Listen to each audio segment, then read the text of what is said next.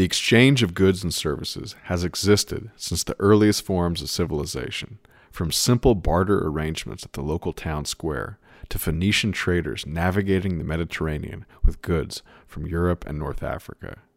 Today, however, the scope of exchange is truly massive, with online commerce coming to dominate nearly all segments of retail, and the scale encompassing transoceanic trade routes totaling 11 billion tons in maritime cargoes in 2021. Underpinning all this lies an extremely complex web of producers, shippers, pipelines, warehouses, and commodity traders that include the massive concerns such as Koch Industries in energy and Glencore in metals, with over 100,000 employees each. Billions of dollars have been made and lost in commodities futures, and as volatility continues to disrupt prices of everyday items from gasoline to grain, the trend of ever tighter global trade integration seen since the end of the Cold War may start to unravel as regional blocs choose to have closer and more reliable supply chains.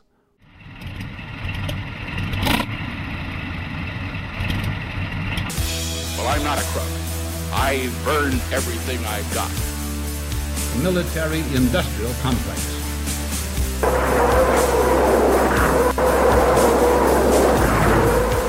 A new world order. But we are here to destroy the control over the industry of other people.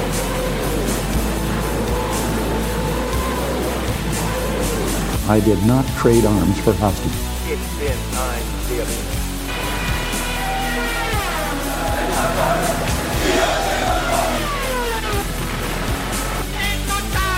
na pełny rozgląd wymysłów захватчиков. Myth of the 20th Century Podcast. Hello, and welcome back to the Myth of the 20th Century. We are still here, uh, and tonight we're going to be talking about the wide world of commodities and commodities trading. And uh, Nick is here uh, with his refreshment that I thought would be a good visual for people to understand a little bit more about supply chains in the commodity space. So, Nick, you are holding, I assume, a bottle or a can or of some sort uh, to hold your Oh beverage in. yeah, well it's a it's a Doppelbock lager that came in a bottle that I then put into a glass, a pint glass specifically. Right. And uh, Nick Nick was uh, giving me um, some uh, lighthearted jibbing about my my thought of using this as a illustration vehicle. But if any of you have ever watched um, 1980s style PBS shows with uh, the likes of Milton Friedman, he was pretty famous for the story of the pencil and how it was uh, it See, was I produced. You did. I was- Although I wasn't sure if mentioned it, I you like, meant you Jordan Belfort's you gonna- buy, are you buy gonna this pen, but it, yeah, it was. it No, no, was- no. I meant I meant I meant the the Exactly. free. I saw that shit too. The old free. Yeah. Yeah, yeah, and it's like, ah, the simple pencil. How does this come to be? Well, you need a Free to forest. choose debt slavery. You need rubber, and you need graphite.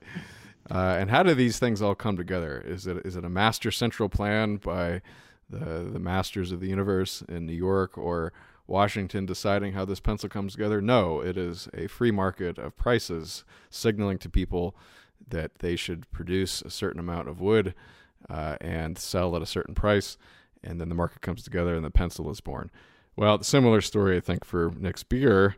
We obviously have the raw ingredients that go into it. There are, uh, well, you know more about liquor, Nick, than me, but uh, whatever you use for alcohol, water, and uh, some uh, yeast, and then the uh, the barley or hops or whatever ex, you know grains they put in there. All those things are, are traded except for maybe water. It's kind of a utility, but you know glass you, you have to buy that stuff. It's silica, melt it down. There's lots of water futures. Water. Oh, that's scary. That's like the James Bond uh, movie. I mean, right? this is this is the sort of much uh, you know uh, Didn't drama. Nestle like buy up Yeah. a bunch of access to the Great Lakes? Who did? Well, Did I remember that that that was that was only part Nestle of the story. Corporation? people, yeah, I think people so. have been trading. People have been trading. Well, riparian rights uh, have been a facet of Western civilization for thousands of years. So that's not new. Private rights surrounding water is not new. Commoditizing access to water is also not new. For you know, commoditizing and selling fresh water at certain prices is not new. Additionally, you know, people have been selling canned or bottled plastic or glass water, different varieties for hundreds of years now. That's not new. A lot of the, you know, the um, yeah, soy facing over, uh, you know, Michigan water futures was really just sort of your like kind of generic lib outcry over like token topic. Um, and it was specifically this idea that it was somehow negatively going to impact, you know, uh, m- uh, my third worlders, you know, m- my POC. In reality, um, Nestle was just taking advantage of what was already kind of in place. And there's plenty, plenty of waters trading uh, on the market nowadays. And there's plenty of exchange of riparian rights. There's access to freshwater reserves that are often privatized and sold for. What, what's the uh, the ticker symbol? Uh, THRST thirst, or what's the? How do you find this on on your stock brokerage account?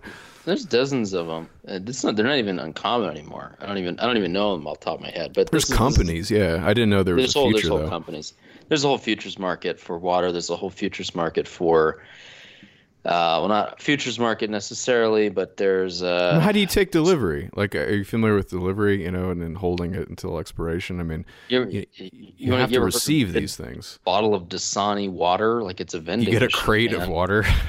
Yeah, how is that any different from oranges? Like, you know, this isn't this isn't Water's heavy, and it's not valuable Sure. uh, per So- per unit of weight as, so as metal. oranges are. We Yeah, have but I- received your water more. I, so yeah, I mean, there's there's I mean, you have have plenty like a of futures pipeline of trading stuff, maybe. around water. In fact, you know, I think that the days of water as um, this is what a lot of the debate was around, but you know, the ship had sailed, so to speak. Um, water has been a privatized, uh, private commodity, often a part of private land. Uh, repair, again, riparian rights is the technical legal term for hundreds of years in the United States and around the world. This is actually a sign of you being a relatively civilized, normal country. Because if you can effectively uh, and you know peacefully manage water rights and water distribution through uh, through private means and with you know oversight of some kind of civil body, but this is like pretty normal stuff that's been going on forever. And so it never, it never made sense to me when there was all of the like the the outpouring of of concern from like you know Nestle or whatever buying up some water rights. Like man, people have been doing that forever. This is not new. Okay, but you said there are futures. So if Yes. you could point me to an possibility exchange. of water scarcity is new. So the so here's the thing: the possibility of water scarcity is actually what is driving the commoditization of water to begin with. That that is that is the if you ask anyone who's involved in the finances of that, that is what they would say. They would say that the, the fundamental scarcity drives commoditization, it drives financialization. It drives drives- financialization. I don't know if it- it, if it drives commodification. Commodity is basically defined as the only a, a product is a commodity if the only differentiating aspect of it is its Yeah, price. but uh, and, and you could say that about water commodity, pretty much 'cause Commodity it's in, like the, in the H2O. in the, in the modern right? in the modern financial sense, in the sense that we can productize it, we can package it, we can distribute it, Okay, and we I would say sell that's financializing, personally. Well, it has Just to be distinguish. scarce. Yeah, It so- does. It's not it meaningful does. to Yeah. Otherwise, there's no point something in buying scarce. it. If you can get it for free, like air, The you're not pay for commodification it. is something Yeah. implies scarcity.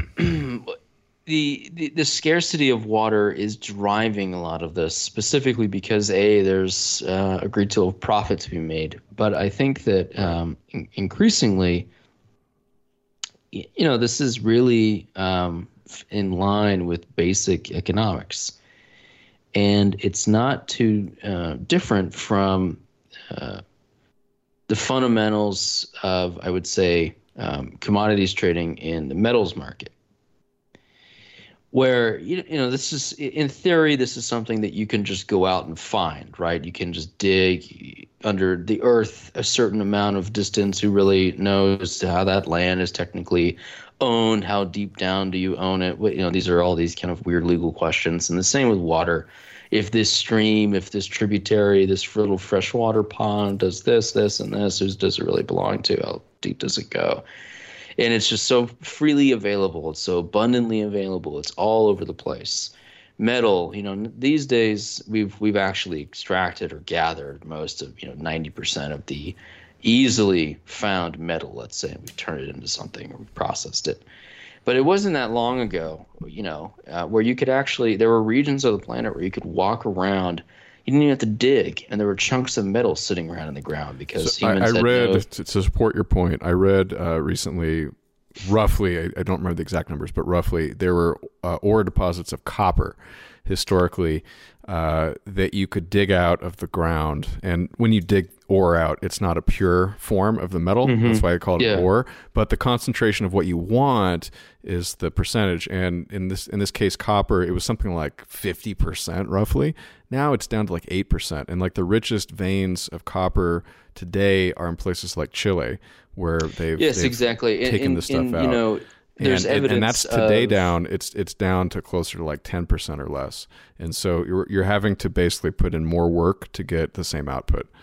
Correct. Same thing with oil. correct. I mean, same thing. Same thing with water. You know, it used to be you could just walk up to a stream anywhere, and not only was there, a, a, you know, the rights issue maybe wasn't necessarily in place, but it was so abundant. You could just grab some potable fresh water, put it in a pail, and maybe sell it, or maybe not sell it. Maybe water your garden with it, bathe with it, drink it, whatever. The the same difference between there was a there was a point in the Americas where we had this is thousands of years ago, but we had so much of this again copper in North America around the Great Lakes region, literally sitting almost above ground. You could you could harvest this metal with your bare hands. It was so easy. And there was, you know, you, how, how can you make a market off of that? It, it's, it's fundamentally difficult. And it's the same quandary that we're in with water now. You know, we've exhausted so many of the metal reserves around the world. Now there is an incredibly, incredibly complicated commodity, global commodities market around metal. There's an intensely complicated um, exchange around metal. There are, you know, in huge logistics networks uh, on all of the major trading hubs of the planet um, that are storehouses and processing houses. There are whole specialists who, you know, have very niche specialties in grading metal and taking care of it because it is it is scarce. And because you know now there's there's not only there's profit to be made but you know, it's a scarce resource. This is how it's being managed. It's being managed through a market economy. And the same thing is going to happen it's already happened with water. Um, and will continue to happen more. It's scarce potable clean useful fresh water is uh, more scarce than it's been in a, in a long time. Not than it's ever been but in a long time. And increasingly, the other side of this equation is there's a larger and larger number of people consuming larger and larger amounts of water. So you have an exponential problem, literally an exponential problem there. You have two growth factors on top of each other. So, of course, there's going to be a commodities market. And of course, there's going to be futures. And there's going to be all kinds of options around those futures. There's going to be all kinds of elements of pricing you have to take into effect. What is the annual rainfall going to look like in certain regions? What is the acidification rate? What is the you know what do the underground aquifers look like? Are those going to dry up? Are those going to collapse? What do the ecosystems look like? You know, there's so many levels of finance. There's so many levels of commodities trading here around water now, because it is a scarce thing. You actually have we have to start worrying about it. So this kind of underlies, I think, what we were going to talk about today, which is commodities trading, particularly in the 20th century, um, but in, in general. Um, and this water issue that's become so, I think, predominant in people's minds and the press um, is inevitable.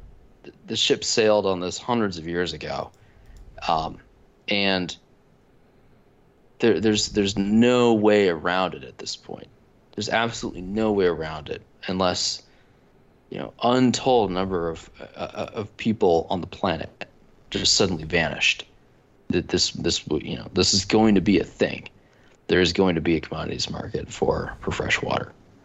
So I, I looked this up because I asked you what the uh, the ticker symbol is, and I don't know uh, what it is. Well, I found it, uh, and I don't know if there's only one, but there is at least one uh, from the CME Group, which is the largest um, commodities and futures, and, and I don't know if they specialize in options, but they do definitely do futures, largest uh, commodities futures company. That's for the for the layman out there. That's the Chicago Mercantile Exchange. Right, and they own um, what used to be the the NYMEX, the New York Mercantile Exchange. Uh, Mhm. They also own, I believe, the uh, CBOE, or actually that's options. That's uh, there's another Chicago thing in there. Uh, I'd have to look that up, but they're they're the biggest, and they're um, they're based in Chicago, as you said.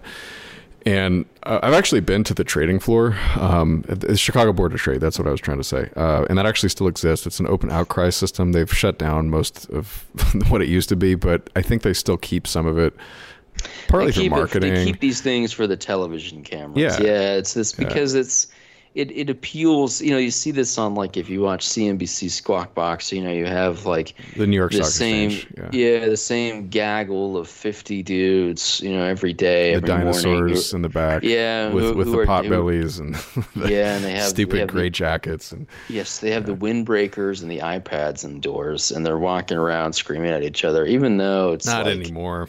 No, No, they, they kinda- still do. They still do the yelling because it's because you're right. It's for marketing. It's the nostalgia. Once all the boomers are dead and, and then most of the elder Gen X are dead, they're going to get rid of that because those are the only people that you know remember that sort of thing. Well, is the, uh, now that we're on the topic, okay, how did this all work? I mean, obviously, computers haven't been around forever, and that's the predominant way people trade now. but, But, hey, before before we, we switch topics, what was the what was the ticker symbol? okay, uh, the CME offers uh, a ticker uh, NQH2O. Um, and the reason it's NQ is it's based on the underlying. So this is a derivative. So just if, if you've ever heard the term derivative, remember the uh, collateralized debt obligations that blew up the economy in 2007. The um, the derivatives system is basically you have an underlying security like corn, and then a derivative is basically a bet on the direction of that price in the future with a particular date tied to it. So if you go long corn, you you don't just have like this infinite timeline. You basically say corn will be X at mm-hmm. Y date in the future. And that trades until basically the date happens, and then the actual price is above or below it. And then if you're long and the actual price is above where you bought it, you make money. If it's below, you lose money, etc. But the um, this ticker is H2O for obvious reasons, but NQ is the Nasdaq, and they they derived this security or derivative, I should say, off of the Nasdaq Veles California Water Index. Now, I just looked this up, so I'd have to look Hmm. into it how it actually works. I cannot imagine when I was asking, like, okay, how do you take delivery? I cannot imagine you're literally getting a a, a hose that goes into your your trading room at, at your hedge fund that gets water delivered to you if you hold the dumb thing. I think it's basically just a synthetic thing that is used for they, they probably say it's used for hedging if you're a water utility and you don't want to misprice Sure. your your customers or something and you don't want to you know go broke they, they i guess honor this stuff uh, cme group probably just pays you depending on where the index is um, but it's um, it's an interesting concept yeah and it, it sort of makes sense and and to step back a little bit more uh, I, I do want to talk about the open outcry, but why why does this stuff even exist? Like the commodities trading, okay, that's obvious. Like okay, you need to, you're hungry, but you're not a farmer. You're a blacksmith, so you go to town to trade your uh, your metal products, your hammers or whatever, to the guy who grew some food or hunted it, and you go to a marketplace and you exchange. That's the commodity market um, for basic stuff. And so that's the trading of the underlyings that everybody can understand. You go to the store, it's the same thing uh, for food or groceries. But where it gets weird is the derivatives and the forward dating of it based on the prices of the possibilities in the future. That's where it gets more convoluted. And that was developed.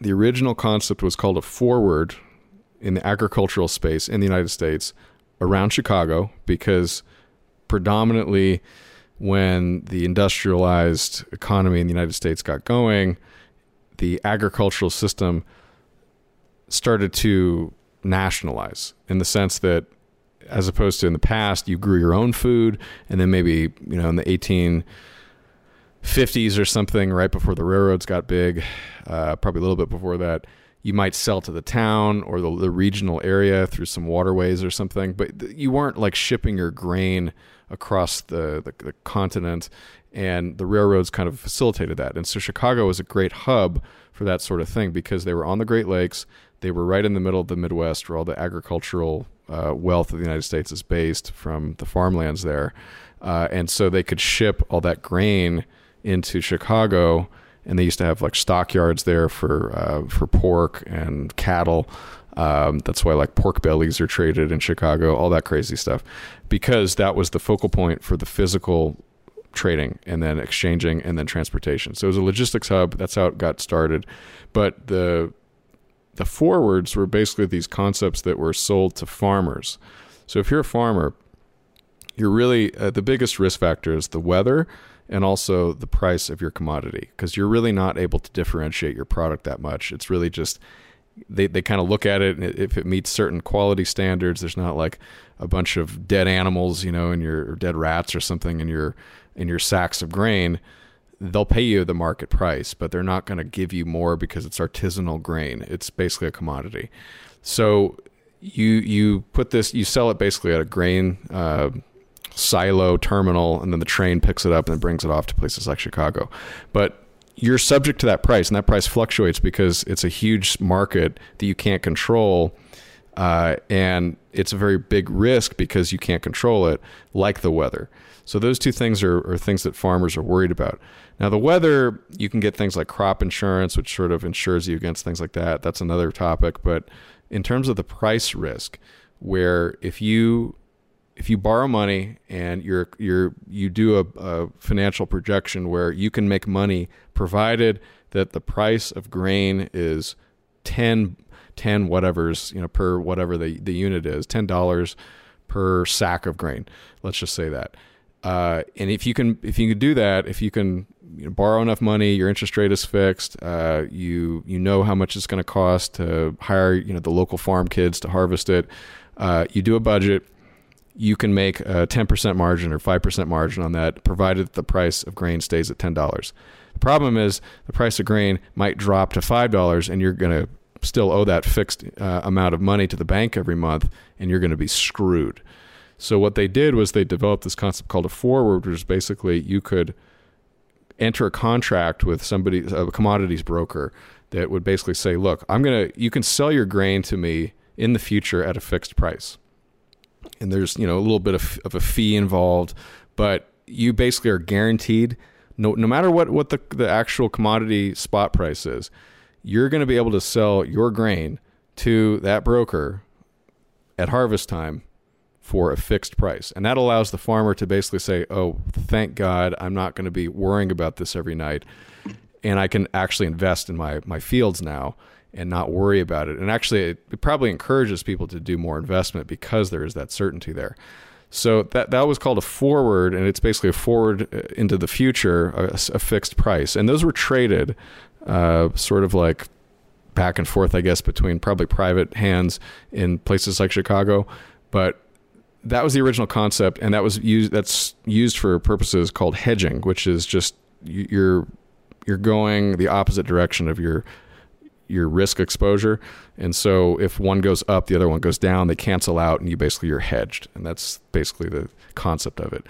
That was the majority of actually the the contracts that were written when this stuff first got started. It was about 90 or so percent. And then the rest was people who were in these little trading houses in Kansas City or wherever that are adjacent to this um, production they would they would enter the contracts with the sort of hope that they would actually be able to outsmart the direction of what maybe the farmer is thinking, and they would they would speculate. So that's the speculative part. Like it's you're you're just sort of you're shorting a stock or you're you're going long on a stock. It's the same concept.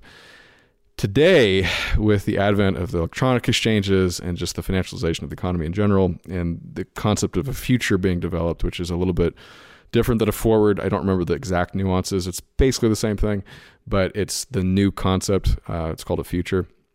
That is now actually taken up the majority of the trading, and now the farmer is almost like not even involved that much. Um, and it, it's created They're some so they have interesting very little involvement. distortions. And in fact, a lot of this is handled through agents who often uh, operate on behalf of groups of farmers or farmers pay into a company. They have very little involvement in the futures market. Although you you know a lot of even smaller farmers with decent operations will watch these futures markets very carefully because they are a great obviously a great indicator of price projection and hedging for those farmers who are actively considering what to plant, for example, or where the demand might be. Sure. Uh, but they, but you're right in the sense that they, it's not like the 19th century, where the farmers themselves are actively involved in these forward or futures contracts. You know, they're personally, or sometimes maybe there's only one intermediary between them and the negotiation of the contract in in in some city, some hub. You know, Chicago, Kansas City, Milwaukee, one of these cities. Right. That uh, this is kind of how these cities came to be. And part of you know part uh, part of what Adam is describing here. Um, let me say that uh, there's there's a very good book, very elementary introductory book that covers a lot of these topics, um, called The Futures, and it's by an author named uh, Emily Lambert. Um, it is not. You do not need to have any prior financial knowledge. In fact, it reads like anecdotal stories of the different kinds of basic futures markets um, oil, pork, soybeans, wheat, corn, mostly from an American context. Um, and it is very elementary, basic history on a lot of these topics. But it, it's it if you're curious to learn more, to kind of get a, a you know very simple overview of it, um, that was the direction that I would go in. Something I would add is that uh, Adam is bringing up that there's quite a few of these clearinghouses or these broker houses, um, because this is the time when you had to be physically located somewhere. And he, part of when we think about commodities trading, you have to think about uh, the actual hubs or cities where this is taking place. Huge aspect of commodity trading involves the building of supply chains, not just for the goods themselves, but the transference of those goods, the negotiation of the price of those goods, inspection of those goods, potential processing of those goods. They all interact. And they all then inform those supply chains, which then might change. So there's sort of a feedback loop at play, all the while keeping in mind the actual originating production point, whether it's agriculture, livestock, uh, metal from a mine, or ore from a mine, uh, what have you.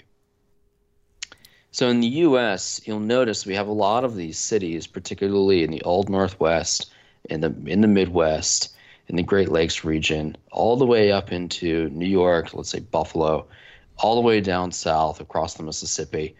Uh, what are, you know, a lot of these decaying, you know, seemingly now pointless cities. Uh, what are they? Why, why are they there? These they're, they're terminals. These are terminals.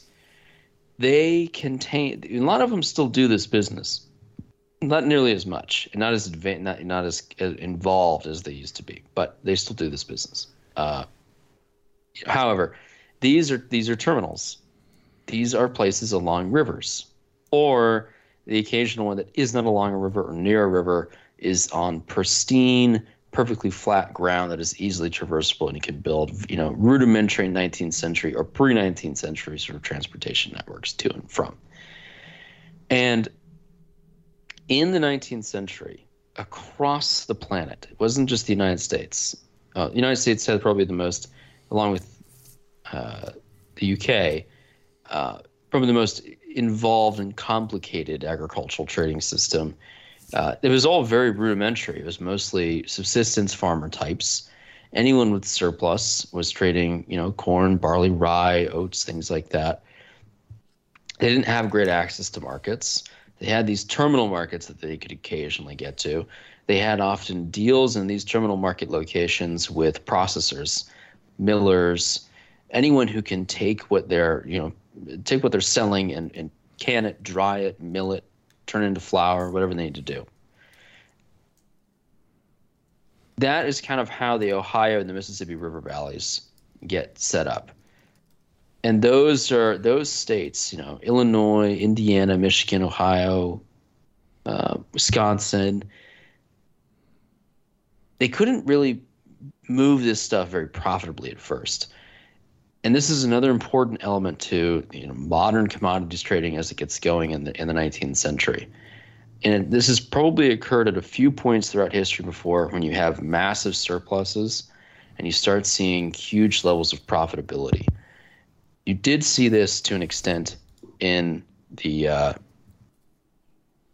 in the history of Rome, for example.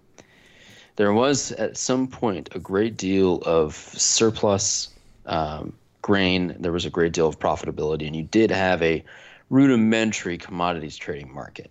You did have people that were basically speculators. They, they effectively made all of their money speculating and dealing with very crude financial instruments and the trading of surplus uh, goods, surplus wheat, whether it was from Gaul or Egypt. No different in this scenario. What ultimately changed is that we had a huge level of agricultural surplus. The United States becomes this this absolute um, behemoth in terms of agricultural knowledge. And what are we doing around this time? We're building the Erie Canal. We're connecting river systems that had never been connected before. We're creating new terminal hub cities. And this is, of course, how we get Chicago. Chicago is really the product of a very, very uh, important move to connect the Illinois and the Mississippi rivers. And when that was finally accomplished, um, suddenly the profitability to move goods soared. Yeah, they actually had to dig. So the, the Great Lakes, the Lake Michigan is where Chicago is. It's right at the southern tip of it and it uh, it has I guess the Illinois River that flows into it, but it doesn't connect to the Mississippi. But it was right. a matter of digging I don't know a mile or two where they actually were able to connect the Great Lakes to that gigantic. I think it's the Mississippi is the largest navigable inland waterway in the world. Yes. It, it's it's unbel- I mean, we talked about Peter Zeihan Zeihan uh, a couple of shows ago, and he brings this up uh, among other people because it, it really is astonishing how well positioned the United States is from a manufacturing, logistics, and agricultural point of view because of the Mississippi uh, river delta and the river uh, drainage system. It's just it integrates this continent together. Unlike places like Africa, which have inland cataracts that make it impossible to go up the river, except for the Nile, which is sort of but it's such it's a desert, and so you can't really get anywhere else useful except for the end of it. Um, and then there's not that many other places. The the Chinese rivers are full of mud, and there's difficult places to go through. Yeah. Europe has a very small network of rivers. Russia's are horrible because they all flow into like the Arctic, and so they're frozen half the year.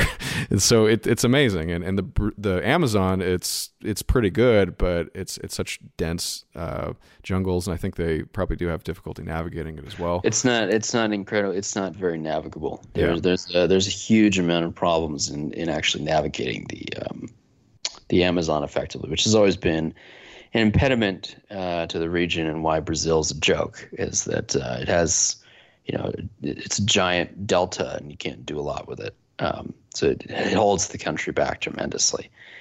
But in you know in um, in the United States, eventually you know because of this profitability that is now so easily attainable with you know the Illinois River connecting to Lake Michigan um, and the Mississippi River now within reach. Uh,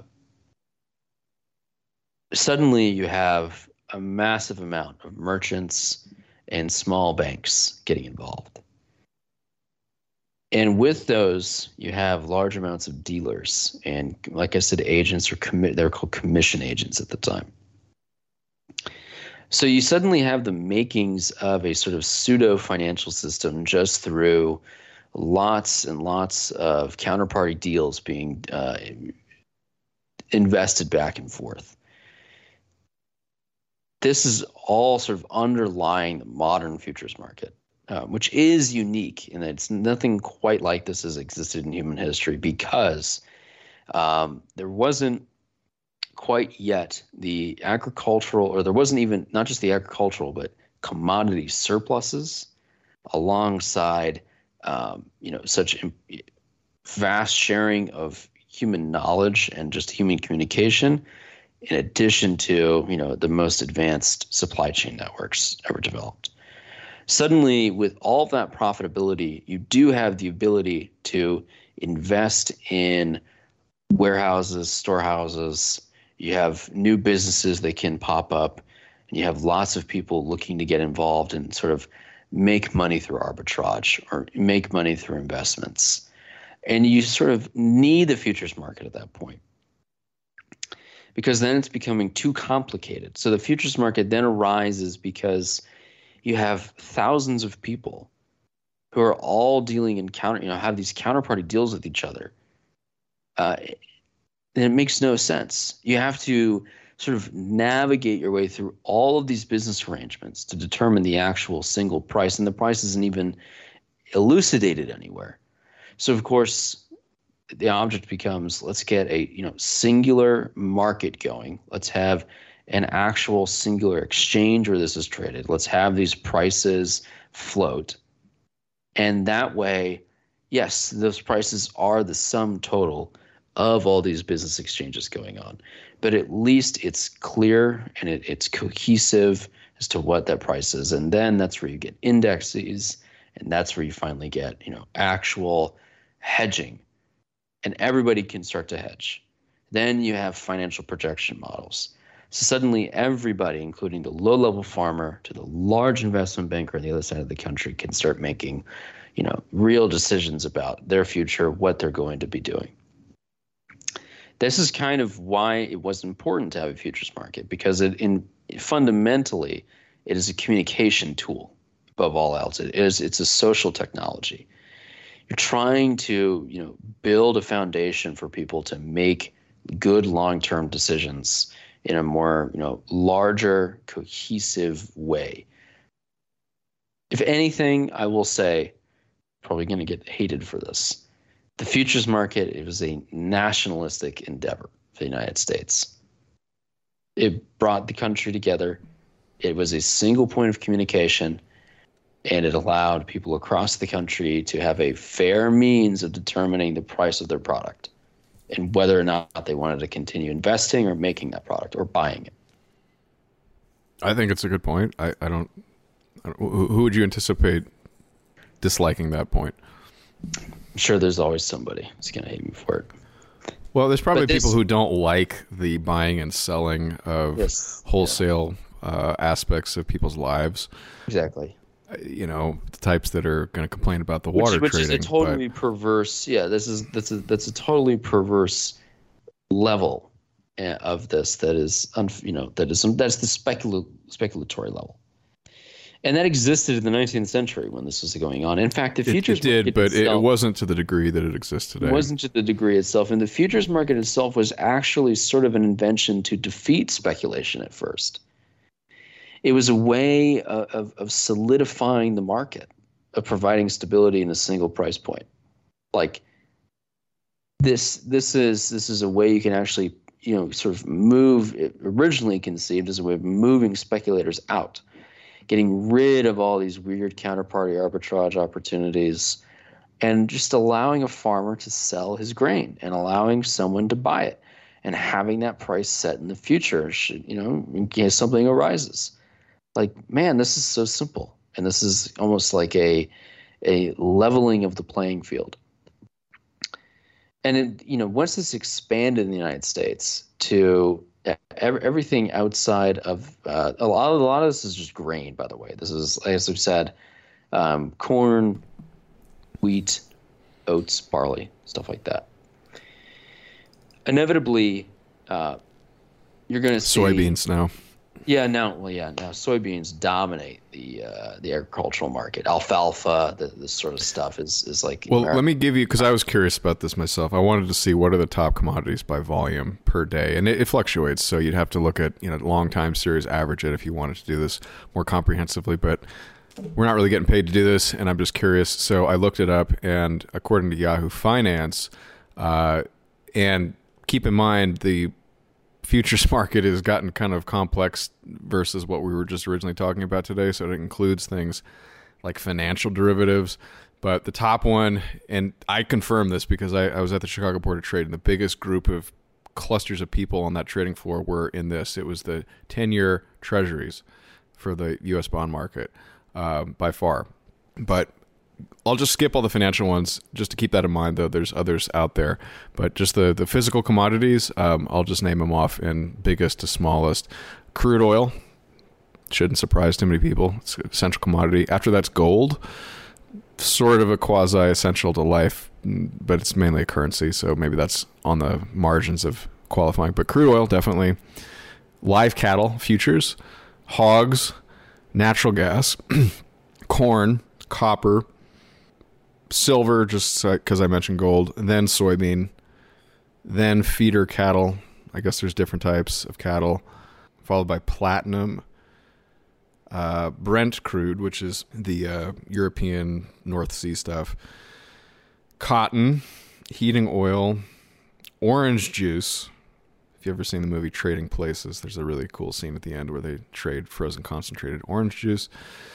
Uh, gasoline, rice, palladium, and then lumber. Not surprising. It makes sense when you look at it, and yeah. and, it should make sense. Uh, if there was something weird like uh, Dogecoin at the top, I think we'd have a huge problem. Well, one, of, one of not to say we don't have a problem, but we'd have a huge problem if Shiba Coin or whatever was like the number one thing people are spending time on.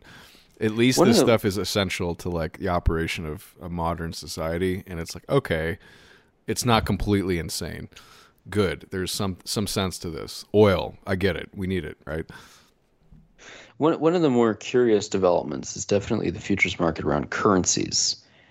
Um, this is this is a totally yeah by uh, by dollar value i think it is yeah. like in the trillions but if you think about it like okay you're starting off with like large blocks and then you're not necessarily moving any product and so that number is not necessarily telling me that it's like the most important but it's like by the dollar or whatever yeah. currency you want to use it is i think the biggest well uh, yeah there's the futures market and the foreign exchange markets the, these markets are very peculiar in that they are truly um, huge feedback loop systems. And the problem is that, you know, fundamentally, you're trying to price the futures for the American dollar. It's a, if you really think about it, this is a tremendously complicated thing because what you're really determining is what is the potential future value of the American dollar. Well, this is a this is the question that makes the world go around. You know, what is the value of the American dollar?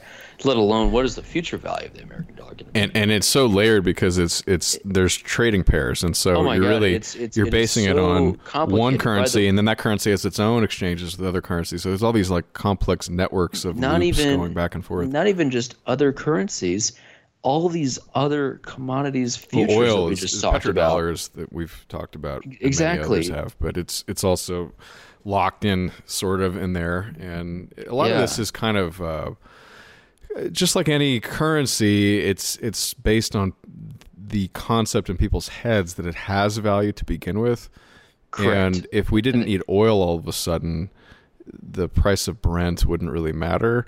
But it is denominated in dollars because the dollar is strategically positioned by people in the State Department and others to do that to make the dollar more valuable internationally. This this becomes the, the issue with evaluating the, the you know the, the future value of the dollar is that you're you're instead of something as simple as the futures market for corn, which in of itself is actually complicated but relatively to this simple what you're really thinking of when you're thinking of the value of the dollar is not just the the underlying value of all these other commodities that are being traded with the dollar, um, and all these other currencies they can potentially buy with the dollar, and what those values um, might be in, in some length of time. But all these lengths of time are incredibly variable in of themselves. So this is, you know, the ultimate sort of multivariate multivariate problem in in mathematics, in that you have several dimensions here: value and time, and fluctuations in value and time, and how that feeds an underlying derivative. You know, it's, it's like impossible. Now, the flip side of this is that most people, when they're actually working in the futures market for the American dollar, they're working in the, the exchange markets for currencies. It's probably one of the markets, despite how complex it should be from an economic or an econometric standpoint, it is probably one of the few markets where people are actively not caring about the underlying value of anything. And I say that because if you ever speak with anybody who works in this industry, they will tell you that they're actually not really concerned with any of these underlying uh, phenomena, other than maybe at the macro level, right? Like there might be a massive war in two years, so that might affect the value, or there might be a huge drop in all commodity sectors. But they're not really thinking and they're not even really employing some kind of massive model that can give them all this insight into all these underlying values. It is ironically one of the few markets where you're going off of gut feel and macro conditions. Whereas all of the other commodities markets fundamentally are much more focused on both you know the macro conditions and individual micro conditions all the way down to you know, a, a simple farmers collective in Minnesota that, you know, has decided to, to renegotiate their contract, you know, their, their line of credit with the bank or whatever due to some reason for corn, like that can actually, you know, you're actually focusing on that. It, there's a there's so many weird things about the way we've constructed these commodities markets now that um, the extremely paradoxical and the original intention behind these markets to provide you clarity, to provide better uh, better price fluidity, uh, hedging, it's difficult, hedging, all of this. It's hard to say if it's hard to say if if if it's necessarily become easier and it's become it's made things more efficient, or it's simply made things more chaotic. And we've simply rested on our laurels because we've had a, a, a, a quite good amount of excuse me, of technological progress that's kind of kept our economies going without these necessary price signals. Extremely, extremely fascinating topic that's now sort of dominating a lot of you know economic literature is you know are these markets actually working as intended anymore um, and, and what are they actually providing if not anything more than just uh, opportunities for speculation and I think that that is where people then kind of they boil themselves back down to, oh, it's all rigged, man. I hate these Wall Street Jews. Like, you know, that's where I think yeah. that's where some of that comes from, and maybe rightfully so. I think but, some of it is justified, but I think there's also to get rid of it and to replace it with a Soviet style Gosplan, I think is a huge mistake. If you talk to anybody who grew up or grew up in the basically the collapse of the Soviet bloc, they're going to tell you that central planning does not work full stop it's just too hard for even it's, it's commonly cited example but i agree with it. You, you, take xi jinping or whoever who's an intelligent guy obviously but he, he doesn't have infinite knowledge. And he cannot figure out no matter how smart he is if he had 48 hours in a day he couldn't dictate every single decision that needs to be made in China because it's just too hard. There are trillions of decisions that need to be made every hour, probably, because there's billions of people. They've, well, maybe not, maybe not trillions per hour, but let's just say per year at least there's going to be trillions and he doesn't have time for that like it's impossible so you have to delegate and how does that work the pricing signal it basically it gives people an incentive and a, and a information guide to what they should focus on if something is low priced i don't need to i don't want to produce it But if it's high priced, I want to produce it, and, and in doing so, I actually lower the price down. That's the whole supply Right. and demand thing, and that's what's so interesting about commodities markets. If you're interested in economics, it's really hard to sort of say what are the economics of Facebook. It's like it's not physical. It's kind of weird. Mark Zuckerberg's like you know eating bread and like the virtual metaverse. It's like what the hell is this? But if you talk about grain, it's a physical good. You need it, and the the microeconomic concept of supply and demand they meet in the middle where price uh, price is generated it creates a market clearing price and then the the amount of amount of demand at that price is equal to the supply it, it and if it's not equal the price fluctuates until it is equal. And there's no shortages there's no surpluses. It's a very efficient interesting concept and it actually it, it fits very well and it actually models correctly. There's a lot of accuracy in that model in these types of markets. And so it's it's very clean and it also drives a lot of efficiencies because you don't need to have all these people making guesses. It's just it's a collective system that, that figures it out automatically without all this like central planning stuff which is really hard. Um, the, And- and the criticism about- of it though go ahead. Well, what's great about to add to your point a little, what's great about commodity markets and why in, in some often very rudimentary fashion every civilization has attempted to create commodities markets of some kind uh, is that there's a tremendous expansion of opportunities for uh, widespread economic growth. And what do I mean by that necessarily? So if you suddenly create these markets of availability with, you know, good price signals, this is like econ theory, but bears out in real life. So just stick with me for a minute. You create these price signals and you expand the availability of resources to all available parties.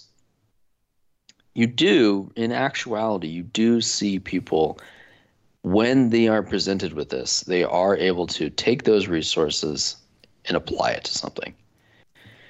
And every civilization that we have a documented history of, um, going back to the mid Bronze Age, the very least, has engaged in this activity. There's a you know there's a tremendous amount of effort by the Hittite civilization put into commodity clearly what were attempts at commodity markets for metals ranging all the way from Cornwall to modern Uzbekistan. And what was the result of this? You know, the, the Hittite Empire had tremendous levels of economic activity.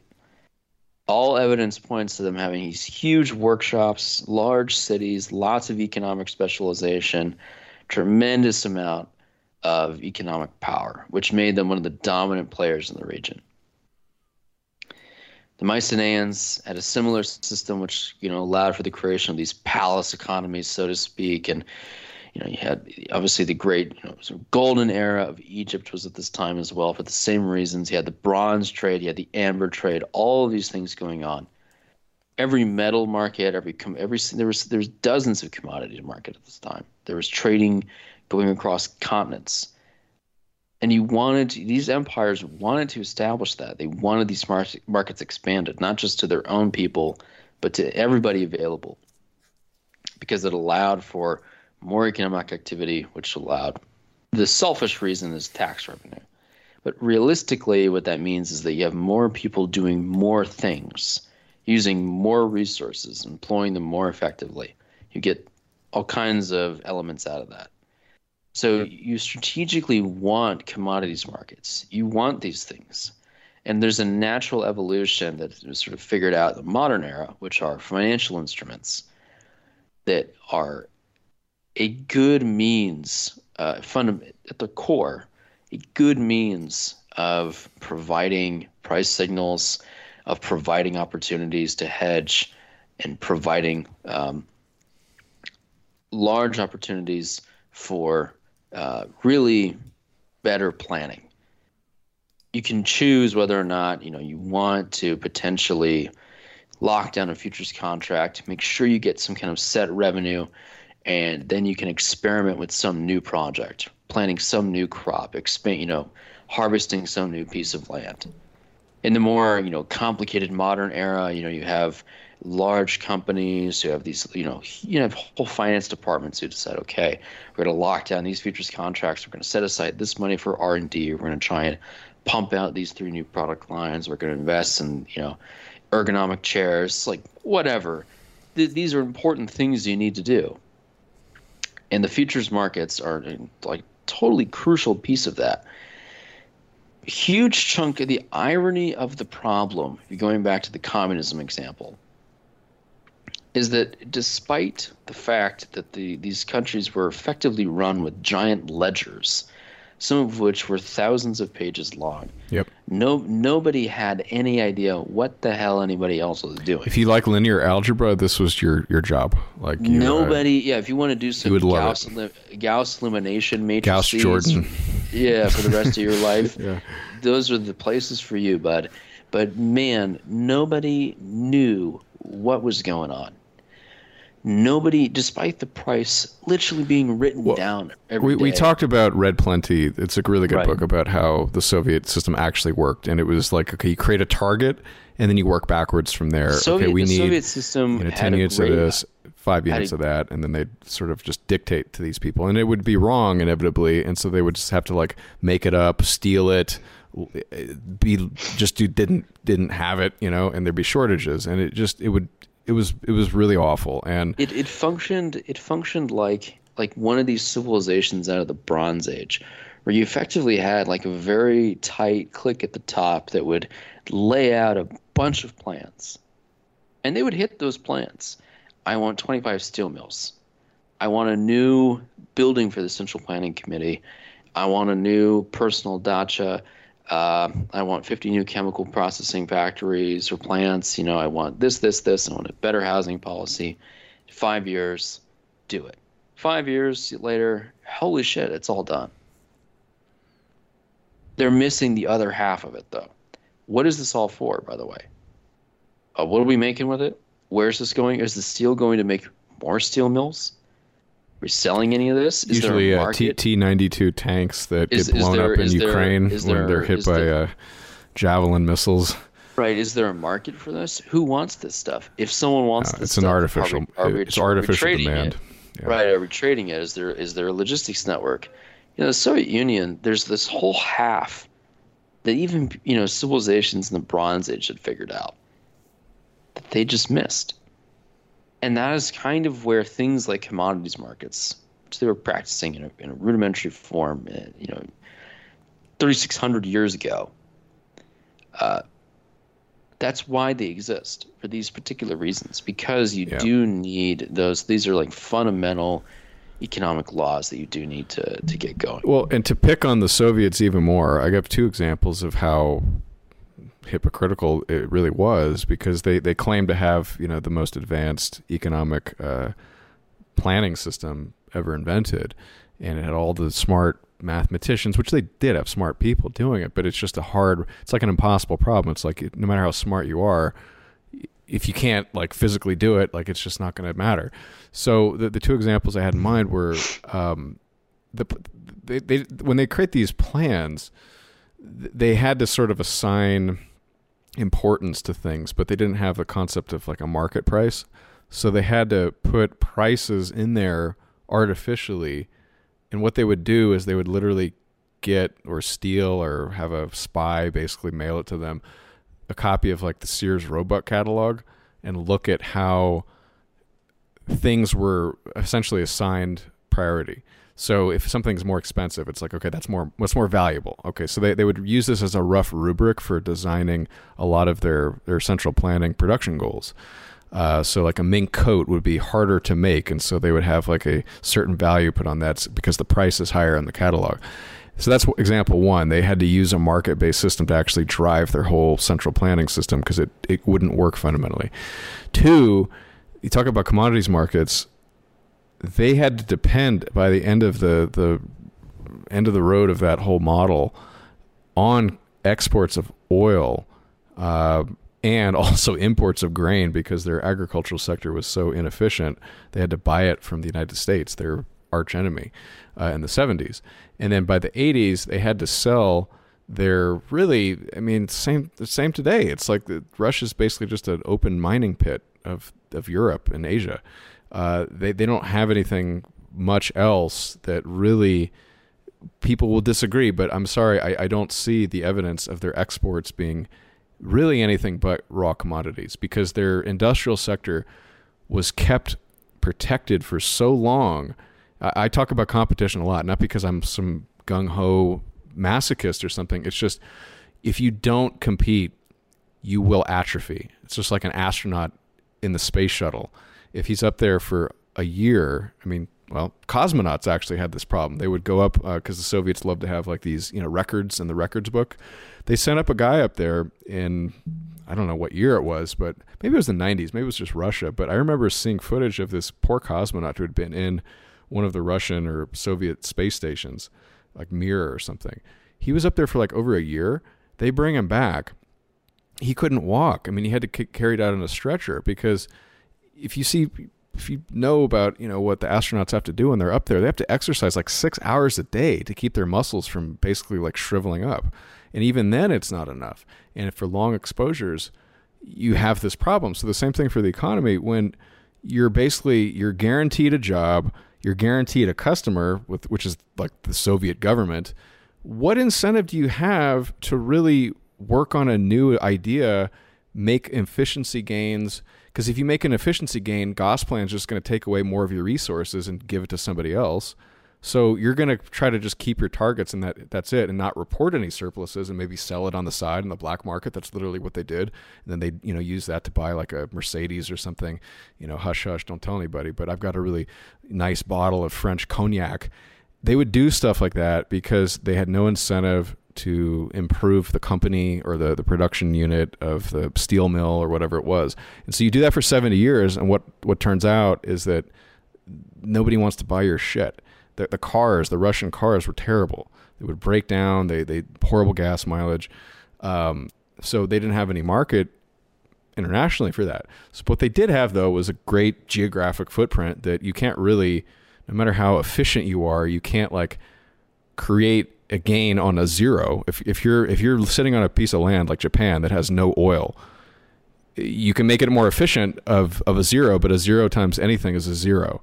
So it didn't matter. But the Soviet Empire had access to huge natural resources, so they could still trade and export to get export dollars, basically, that they needed to then turn into goods that they needed to buy, uh, you know, computers or something uh, on the black market because they couldn't produce that domestically. And Russia's still in that same problem. I'm, I'm sorry, I, I know people disagree with this, but I, I don't see any. Show me the numbers. Like, what is Russia exporting aside from nickel, oil, natural gas, and maybe some steel, which is frankly a commodity at this point. It's it's a really old technology. There, there's no advanced stuff coming out of that country.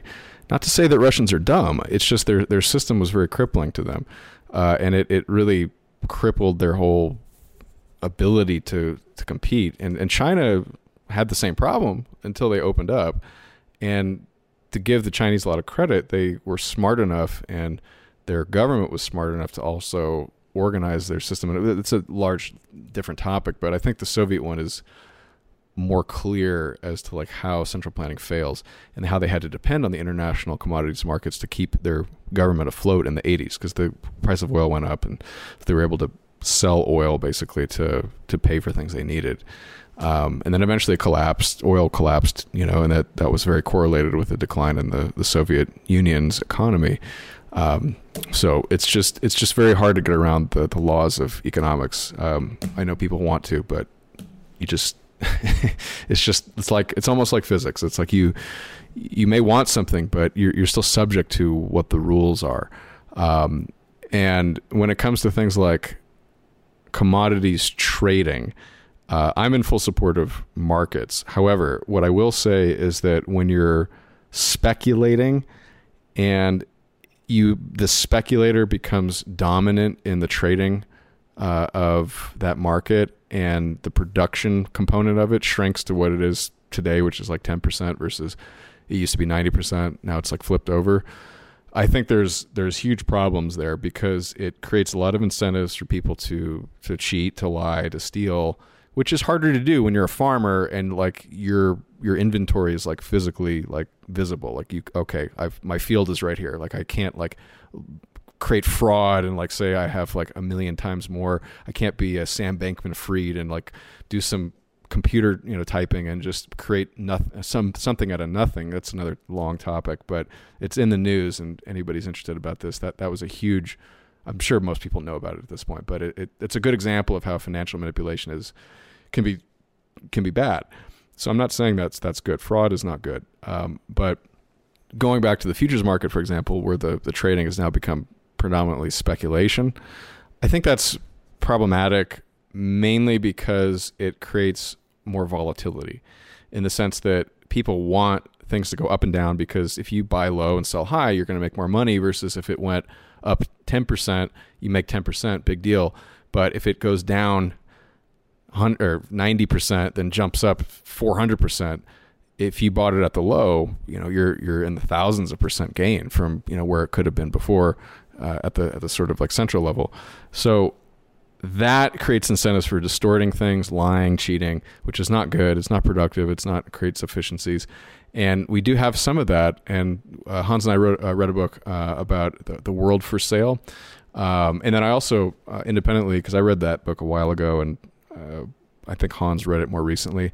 So I wanted to contribute a little bit more uh, different, you know, contributions as opposed to because he could probably specialize in that better than me because I'm a little bit uh, stale in my knowledge of that book's writing. But I read another book called uh, Price Wars, and Price Wars is um, it, it's not as um, I think inside baseball as uh, the World for Sale, which was written by a guy who used to work in commodities trading, or he I think he worked at Bloomberg at least, and so he knew a lot of these guys. He had access to people who did these trades and deals, which is which is great because you then you see the mechanics of it, and it's a little bit more uh, authentic, hopefully.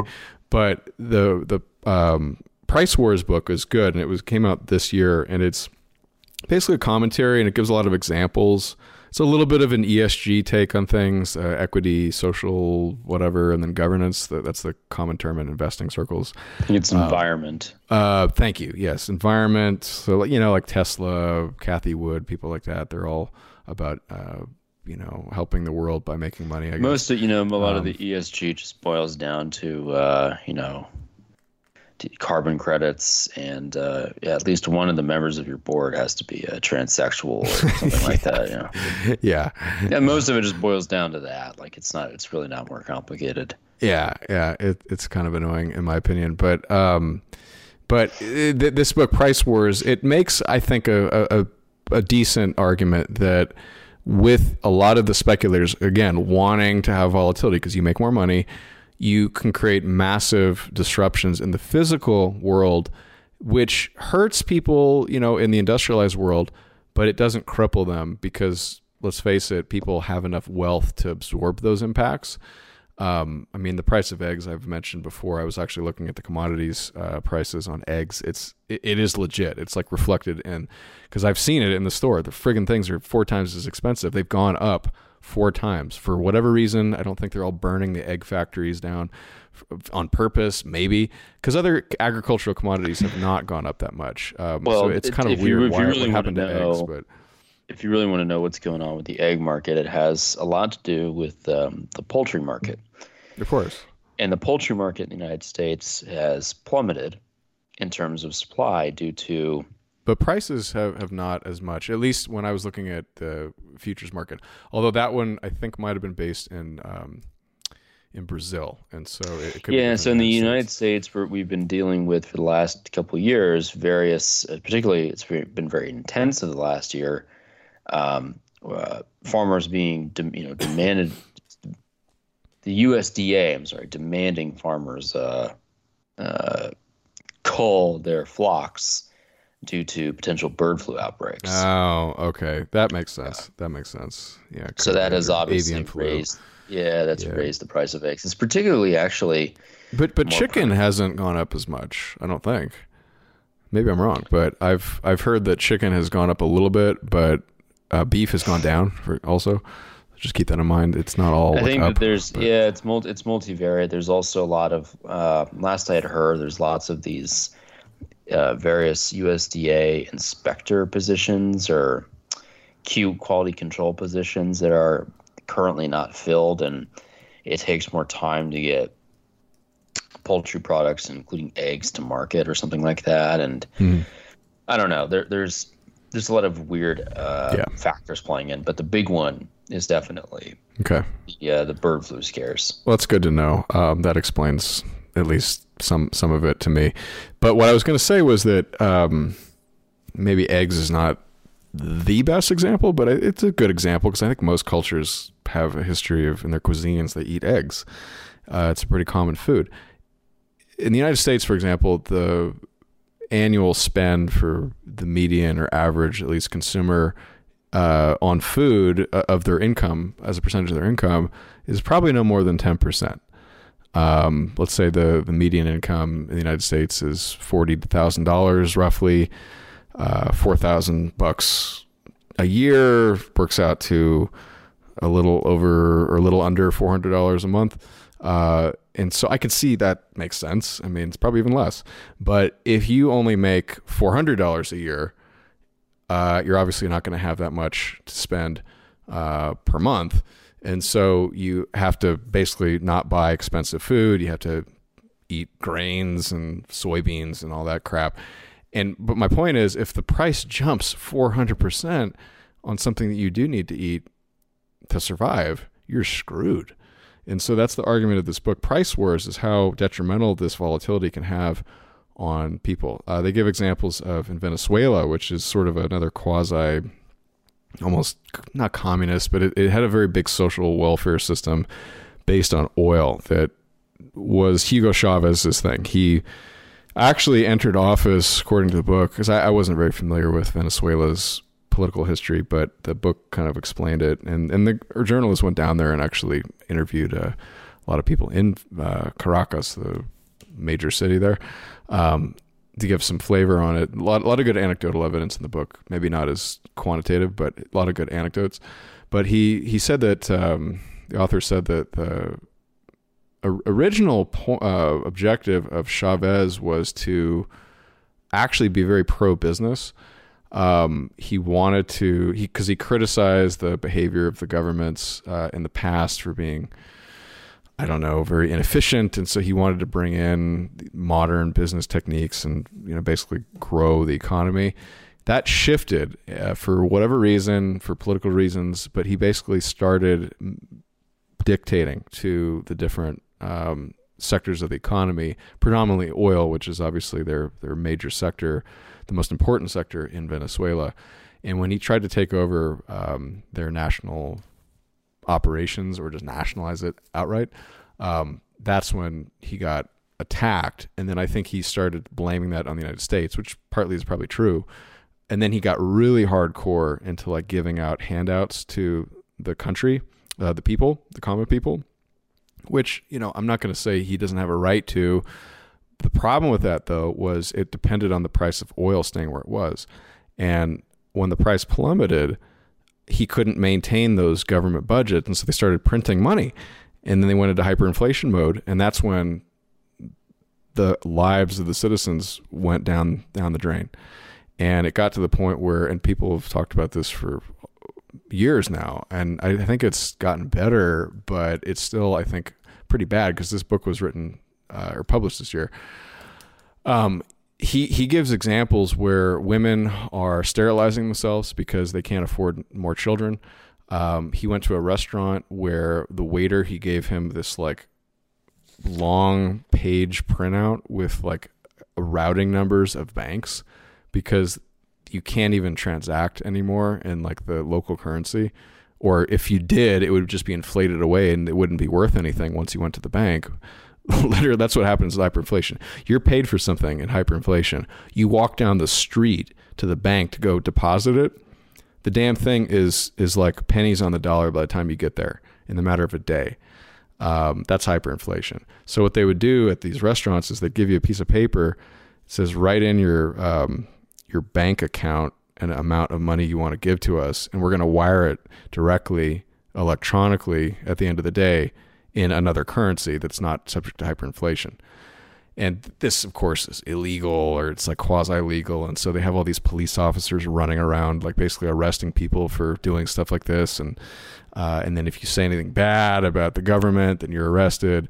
Uh, it's pretty bad. And there's another guy who he talked to who was um, it, was like a rail. Like he he just he couldn't eat anymore, and uh, he had um, he'd saved himself by becoming a, a professional gamer for World of Warcraft or something like that, with League of Legends. I don't play these games, but it, it it's one of these games where uh, you have to put time in, and then they call it like farming.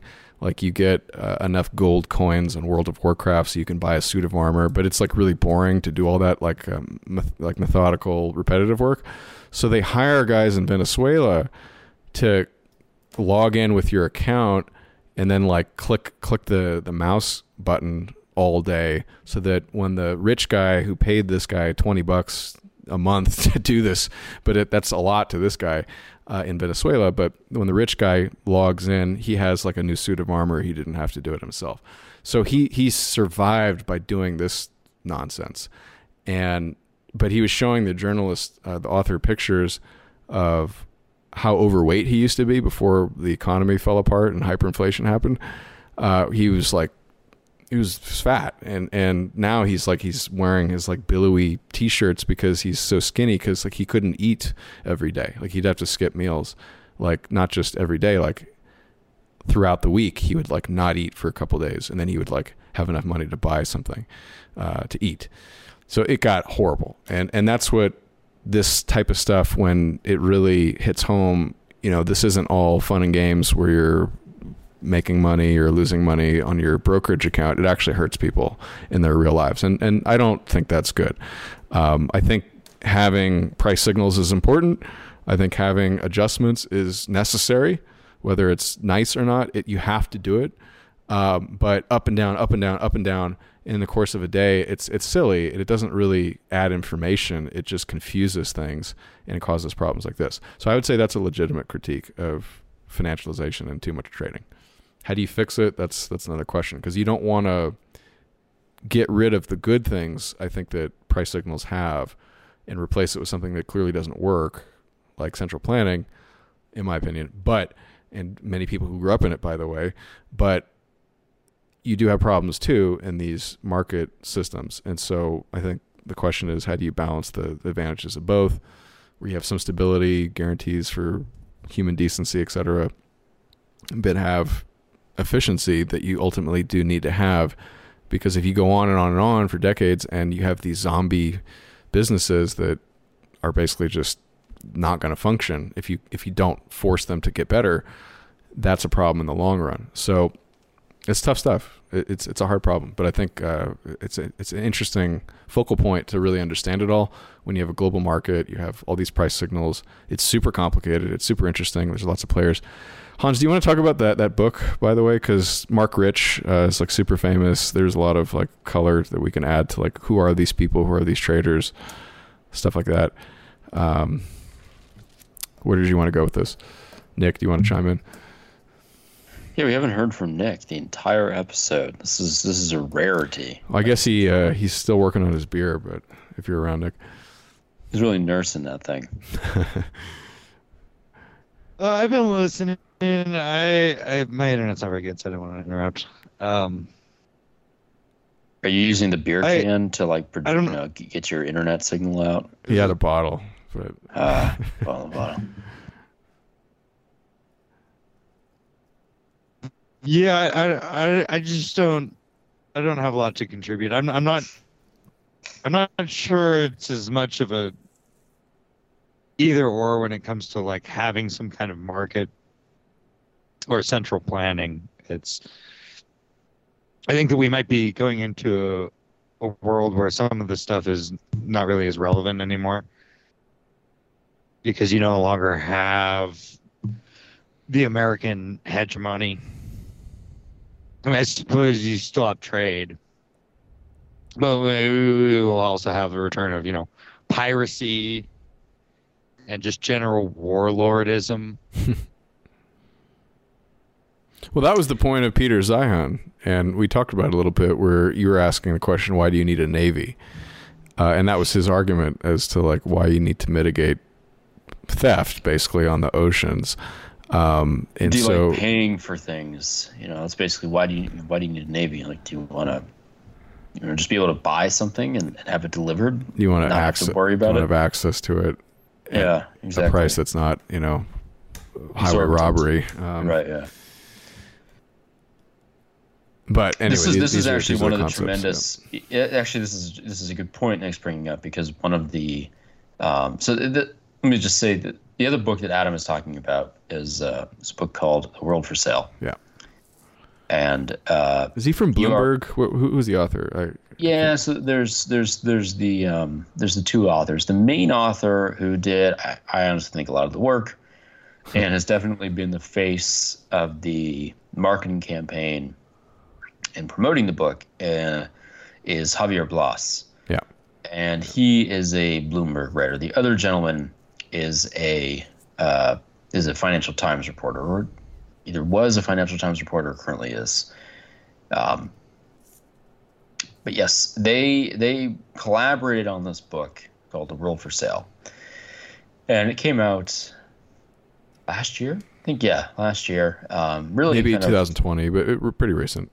Something like that. I, I want to say it was last year. It it I'll really it took every, it it took everybody by storm, and it, it was a very popular book, still is, and it's definitely catapulted um, people like Javier Blas to the height of like you know um, modern financial commentary and stuff like that. He's definitely almost like a, a go-to source for a lot of a lot of people now. He has a, a lot of contacts and access to a great deal of these companies' data, and so he's able to sort of tease out um, uh, a lot of information that can be useful and just you know, relatively interesting. Uh, the book itself is um, entirely about uh, commodities trading, predominantly focusing on the period after 1950. Yeah, you're correct. It's last year, 2021. And the the reason it focuses on two, um, It looks like they're both Bloomberg, but you're the second Oh. guy is also uh, Financial Times. Previously, Yeah. previously, but they're both at Bloomberg now. Um, it takes place after 1950, primarily because the, the subject of commodities markets prior to 1950 gets deeply into historiography, where there are uh, less sources uh, for inside baseball, so to speak, and it's more difficult to get access to um, precise quantitative figures. Um, I actually came across a very, very intriguing um, paper while I was doing research for this topic, and it um, we'll link it. It, it was it's called uh, Commodity Market Integration, uh, 1500 to 2000, and it's sort of a broad sweep of you know commodity market history, uh, written by uh, two guys at um, the National Bureau of Economic Research, and uh, you know the paper covers you know, um, commodity markets as it says going back to 1500 um, primarily focuses on the price revolution starting in the 17th century and the introduction of silver which acted as a good pricing arbitrage point. But more to the point when reading that paper you know they're they're reliant on um, uh, sources that do not go into great detail about the inside baseball, the exact players, what their frame of mind was, the more precise relationships between these uh, trading houses, of which there were many at the time, um, and that have evolved over time, particularly in Europe, is where a lot of this, um, a lot of the paper focuses. So, in order, if you wanted to write a book going back all that way, it'd be 800, 900 pages, and a lot of it would not have the kind of um, storytelling that I think that these journalists like to do. Uh, to give you kind of a quick review of the book, uh, maybe Adam will agree with me. It's a good book. It reads like a series of long, extended Bloomberg articles. it has a very, very Bloomberg Financial Times, you know, um, article, long form article way of reading. Each chapter maybe sort of links to the other. Um, they're very anecdotal, lots of very particular, precise figures. And sometimes it's hard to understand why exactly these figures are being included, other than they're tossed in um, in, a, in a style that, you know, sort of mandated by the Financial Times, by Bloomberg, by CNBC, because they're trying to convey market prices to you while you're reading the article. So you feel as though you're up to date on the market price. Uh, I think that that is, to an extent, the the way that this is written. It's well written. I think it presents um, its case well. But realistically, it doesn't have that much of a case. Um, there, there is no real case. It's simply a a extreme long form article dealing with what is the what you know from well, it's reporting. It's reporting. Yeah, from 1950 till now, what is the state of the commodities uh, trading houses? Yeah. And what is the inside baseball? There's a little bit of drama, intrigue. The opening prologue is very much like a um, like a long form article that you'd find in like an op, you know, like like in Time magazine. You know, it's detailing this guy who works for um, no, it's it's Vitol. He works for Vitol, Oh. and um, which is the uh, he's he's some kind of Brit that works for Vitol, and, and they engage in a lot of um, oil extraction and storage technologies around the world. And so he's working on behalf uh, of this company, and he's engaging in a deal in revolutionary Libya in 2011. So he's engaging in these deals on behalf of uh, Vitol and uh, the British Foreign Office and some Saudi uh, Gulf interests. And you know, it's it's kind of like very kind of stand on the back of your or stand on the front of your seat, and you're like getting really engaged, and um, it, it, it ends up you know this story has nothing to do with the rest of the of the book. It's just a nice anecdotal story to introduce you um, to the world of commodities trading and how it all really works and what these relationships are currently like. Uh, so in that level, I would say it is a it is a good book. Definitely, I would have. I think you did it over an audiobook, right? You were like working or something like that. Yeah, yeah, Yeah. I, I, I I I convert should've a lot of my books to audio, so Yeah. I just can do I should have done this over an audiobook while I was like, you know, doing dishes or something. It depends was- on it- the, the complexity of the, the topic. I mean, if it's math or engineering, I can't do that. It's impossible. Yeah, like you like need to look at this, it, but like reading this like random paper I found. This is definitely something I was sitting down and wanting to read and really get into it because it had some interesting. Well, there's probably good charts that I completely missed. but I, I, I could understand know, all the, the all human all components. charts, you know, there's not a lot of great charts, honestly. Hmm. They're all like at the surprising. end. That seems very like a, a good way to, to add color to your your story. I is know. I thought if it was going to be a Bloom, you know, if it was an extended Bloomberg thing, it'd just I mean, be like buy our Bloomberg terminals, guys. 40, 40 pages of charts. Yeah. What do these What do these assholes have those terminals for? Our Aren't editors screwed up. there. Printing, those out like left and right. Yeah. Yeah, this whole thing is a giant uh, advertisement for the Bloomberg terminal. That's why they uh, they sanctioned this book. yeah, you need to use the terminal to see the charts. Exactly. You need the it's terminal like, to get uh, here, here's a CD-ROM that you need to install to like uh, get a trial version of Bloomberg, where you'll you'll be able to look at what we're talking about. Exactly. Yeah, exactly. it's a trial, the poor man's trial version.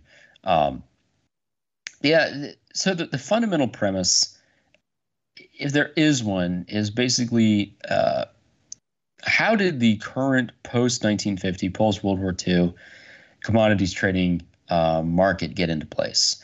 And more broadly, how did these large conglomerate trading houses get into place? Um, and how did they build their current stakeholder relationships, their supply chains, uh, and their current market value, really? There's four primary reasons that uh, that the authors list out. Uh, the number, and this kind of gets to the point Nick was making. Um, uh, so the first they mention is that there was a huge opening of markets that were previously tightly controlled, primarily oil. More broadly, let's say the energy market. Because when we're saying the, we're not not just oil, I think that they make a mistake right off the bat. They should say the energy market because suddenly we had huge commodities trading for nuclear fissile materials, for example, which allowed for the mass expansion of the energy markets, in, in particularly in Europe and other parts of the world, and to an extent the United States. Um, we had huge amounts of investment starting in the 70s in natural gas. So it wasn't just oil. There were there were whole commodities markets that hadn't really been exploited or hadn't even been invented yet. There hadn't been any traders, hadn't been any trading houses, there hadn't been any infrastructure, storage capacity, any of that in place yet. There were no exchanges. There were there were no ticker symbols. There's nothing. So it's it's really not just oil, as they say, but it's broadly the energy market. I want to say, uh, and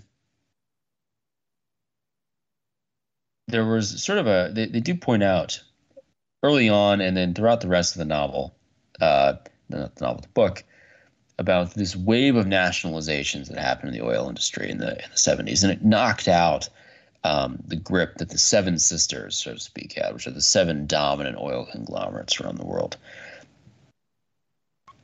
Uh, when this happened, you had nations from Syria to Venezuela who could suddenly use their national um, state owned or partially state owned enterprises to sell as much oil onto the market as possible.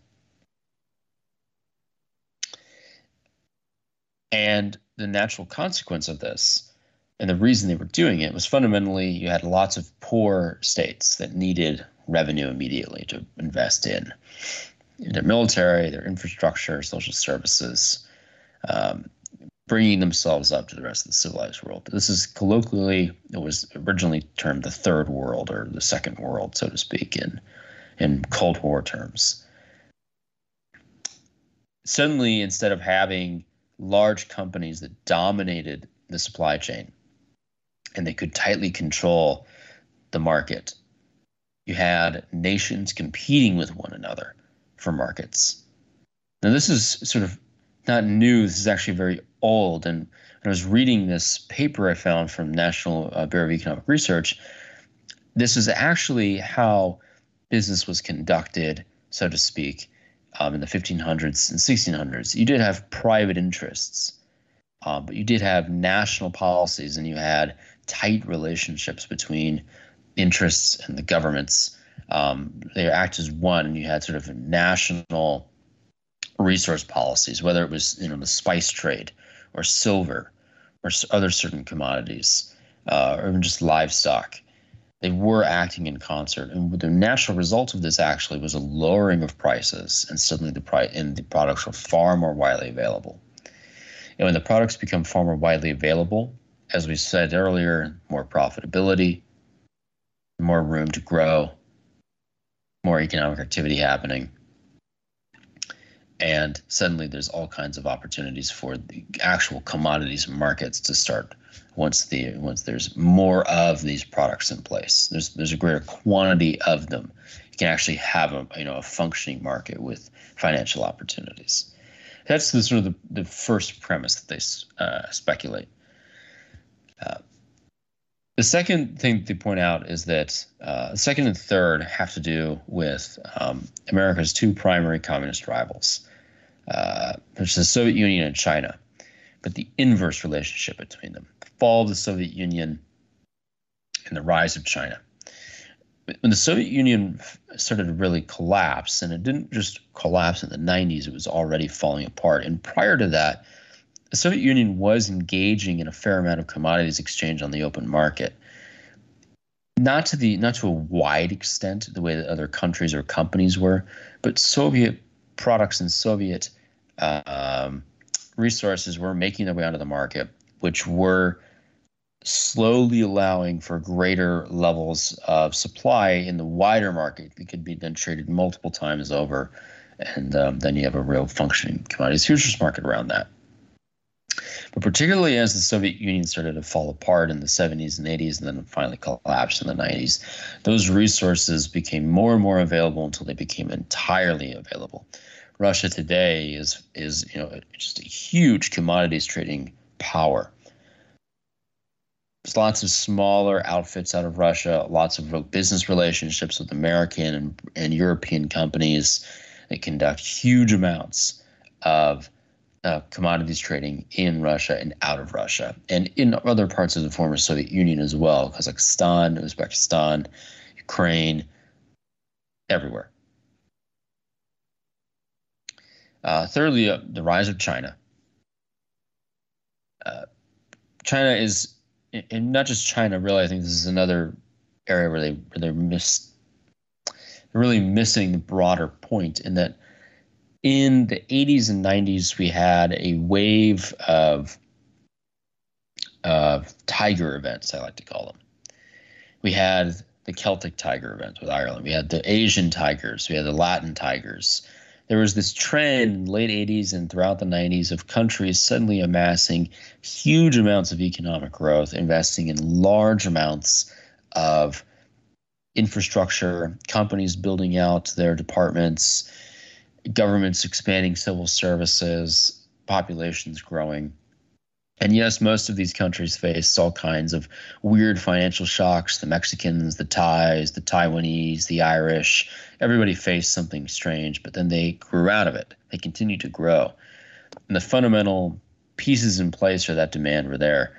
Uh, so it wasn't just China. There were China was actually it really is a holdover from this weird tiger period of the 90s that has never stopped growing uh, it's just one of many. If you go back to the 90s, China was regarded as basically in the same league as Mexico and probably a, a rung below Singapore in terms of its economic potential. It was a growing economy, but it, you know, nobody really at the time considered it to be that it could be the behemoth that it is now. Uh, but these countries played a huge role in the current commodities boom because they have just the insane amount of consumption that they engage in there is just so much that hasn't been built in a lot of these countries. I don't think people quite understand how. Well, when you say consumption, they consume raw materials, but they also produce manufactured goods and then finished correct. goods yes, and, yes, and yes. engineering, infrastructure, etc. They are consuming immense, immense amounts of, of commodities. Just in, in yeah, exactly. engorging, and whether you know whether they're they're they're just doing something with the raw materials, or turning it into building supplies, or turning it into finished products. It doesn't matter. These places are growing so hot. So they, they gave uh, the book gave us. I wrote this down. The book gave a statistic on the effects of Chinese industrialization. Uh, and what it did to the, their consumption of raw materials. So, in the case of copper, which you need for electrification mainly, um, in 1990, uh, China consumed as much as Italy, which has a population one tenth, probably one fifteenth the size of China. So China was clearly behind per capita. In 2000, it was three times Italy, so catching up per capita.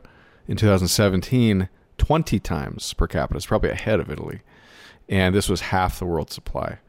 Uh, and a lot of that consumption uh, does go into their infrastructure build out and domestic consumption of electronics uh, and industrial products like motors and things like that that go into finished goods. Uh, the Chi- we all know Chinese makes you know crap at Walmart like your uh, your snowblower or something that's got an electric mower uh, motor in it, or other types. They need copper, but it also is for the export market, so domestically and and the world. So a lot of that number 20x Italy um, it's not per capita consumption. It also is per capita production because that a lot of that stuff is exported uh, because China has really become the world's factory at least as of 2017 it probably is changing.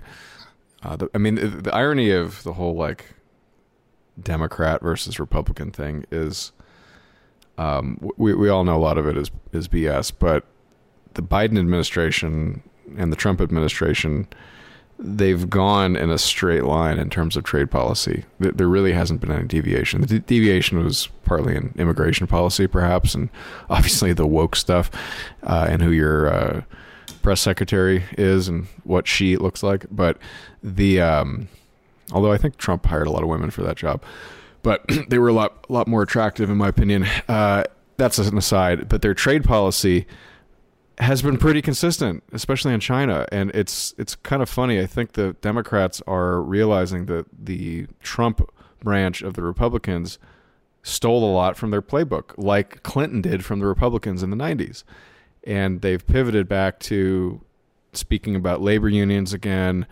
protecting domestic manufacturing, which I, I support. I don't like the Democratic Party nor the Republicans that much either, but it's really funny how a lot of this political stuff masks underlying trends. And I think, uh, you know, whether COVID was a, was a CIA attack or not on China, it had the effect of basically distancing China from the global supply chain uh, through health health restrictions or just inaction of, of trade sanctions. But uh, it's it's interesting to watch this stuff in the future because I, I think the, the the story of China is unprecedented in history, but none of this stuff always, none of this stuff goes in a straight line forever. Um, you know, I talk about Trump and Biden going in a straight line on trade, but I mean, American election cycles are microscopic in historical terms. So it's like four years, and so that's a long time for America. But on a global scale, it's not. And China has been going really strong for thirty, almost forty years now, and I think Zeihan has a point in that they're starting to uh, to reach their limits of that, and I think a lot of the world is not wanting them to continue their rise because they're basically a threat. So, just wanted to add some numbers and some color on that. Well, the fourth primary factor that allowed for the growth of the commodities trading market was the rise of modern finance, uh, beginning in the 80s, they point out. But it wasn't just, you know, the, the financialization, it was the fact that there was so much available credit. For the first time in world history, the whole world could offer credit. This is a tremendous achievement uh, in a lot of ways because suddenly you could go to nearly any region on the planet, solicit investment, or take out a line of credit for any other kind of economic activity. And this is done enough times to the point where there's suddenly a huge amount of infrastructure for building out logistics networks, shipping networks, storage infrastructure, office buildings for traders to sit in, electronics to use. And most importantly, abundant amounts of capital to uh, acquire large amounts of commodities at the current price and then perform, you know, some levels of trade and arbitrage to then build a profit and engage in whether it was stockpiling or other kinds of business deals to attempt to generate value. So when you combine all these together, by the end of the 80s and by the 90s, when you know Marc Rich, in particular, um, is you know engaging in billions of dollars worth of business, uh, suddenly you have you know re- the you know the modern complex commodities trading market that we think of today. And it's at the point now where, as we were saying at the beginning with water, you know, pretty much anything can have uh, commodity traders focused on it. Well, I don't know if the book goes into Enron. Uh, I can't remember at least if they Not went really. into Enron, but Enron was um, they obviously well maybe not obvious, but if people don't know, Enron started off as a midstream energy distributor. In other words, they had pipelines that carried things like natural gas to utilities and provided Actually, a le- I- I'm legitimate wrong. They- service. I'm, I'm checking. I'm checking my notes and uh, in the book. They they do mention Enron. They actually they go into it a little bit.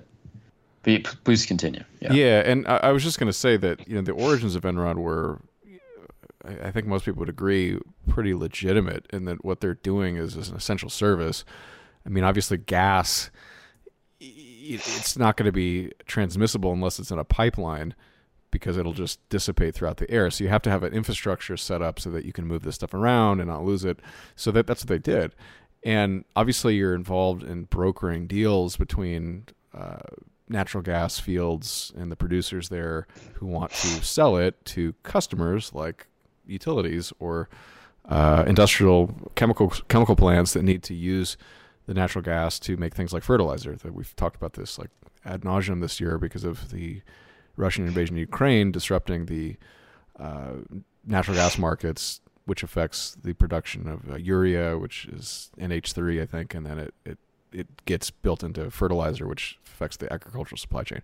Anyway, Enron used to do that stuff.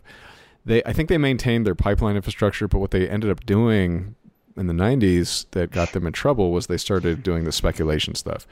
And what made Enron worse was that they committed fraud on a huge scale.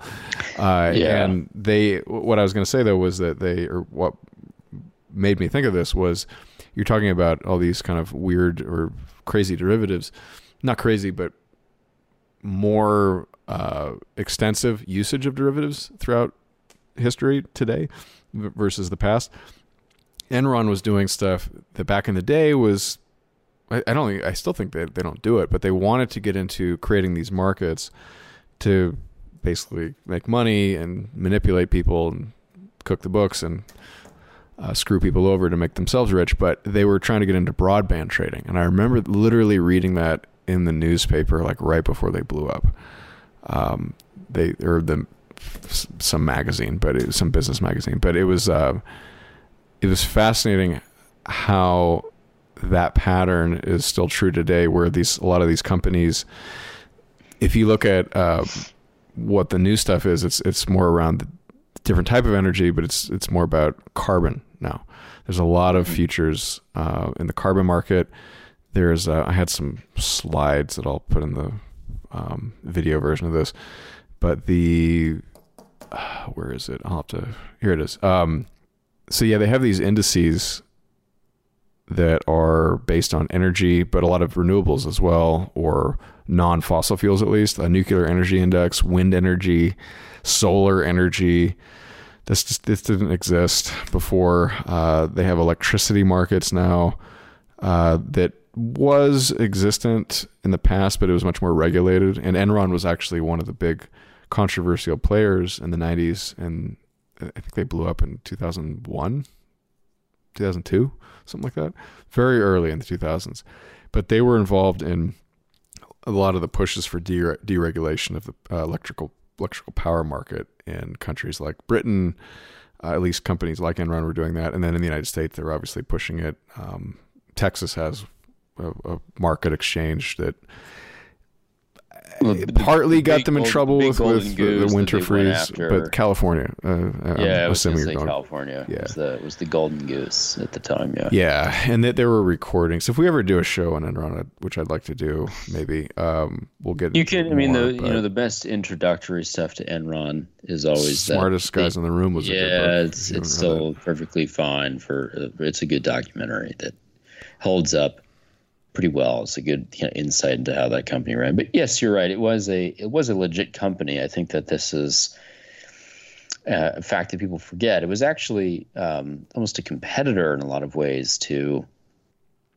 Um, Well, there's there's a few uh, like uh, Kinder Morgan, Koch brothers probably do it. There's a lot of midstream guys that, that yeah, transport there, a this lot stuff. Of, there were a lot of um, a lot of companies that were conducting these kinds of operations in the in the 80s and 90s.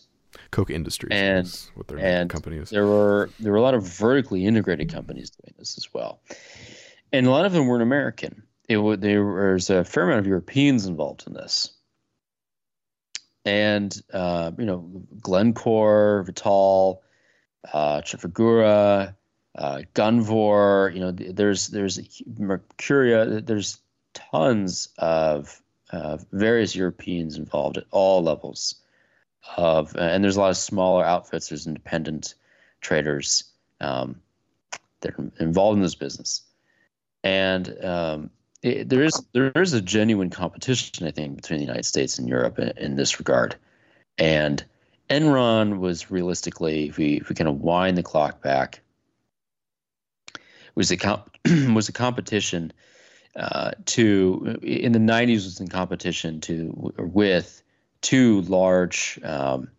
uh, large companies, Shell and BP. And the book goes into this is one of the, there's a lot of these anecdotal stories from the book um, it's kind of tracing the history of the industry. But one of the things the book notes is that in there's a great deal of vertical integration, as I said, and centralization. So you have companies that are involved in operation, actual physical operations, who also have trading houses internally. You have companies that own huge amounts of land that are engaged in large scale agricultural projects that also have an internal trading house. Cargill is one of the best examples of that and it's part of the reason why it's such a formidable private company and, and so large is that there's so many levels of the agricultural industry that are integrated within Cargill and it allows them to not only produce the product, allows them to trade their own product and other products in the open market and sort of game the market uh, in, in, a lot of countries and a lot of regions uh, around the world. So I've got some names that are also in agriculture uh, from this book. Uh, they call it the ABCD. These are the big ones. Uh, Archer Daniels Midland, ADM, uh, used to sponsor a lot of stuff on PBS. That's actually one that I'm familiar with from that. Bunge, they're European. Uh, Cargill is American, and Louis Dreyfus, I'm assuming, is French. Julia Louis Dreyfus, I think, is related to that family, by the way. But um, those are the ags, and then the the metals uh, are Glencore, uh, Trans Trafigura, and probably some some more. But th- that's those are the top in the top ones in the book.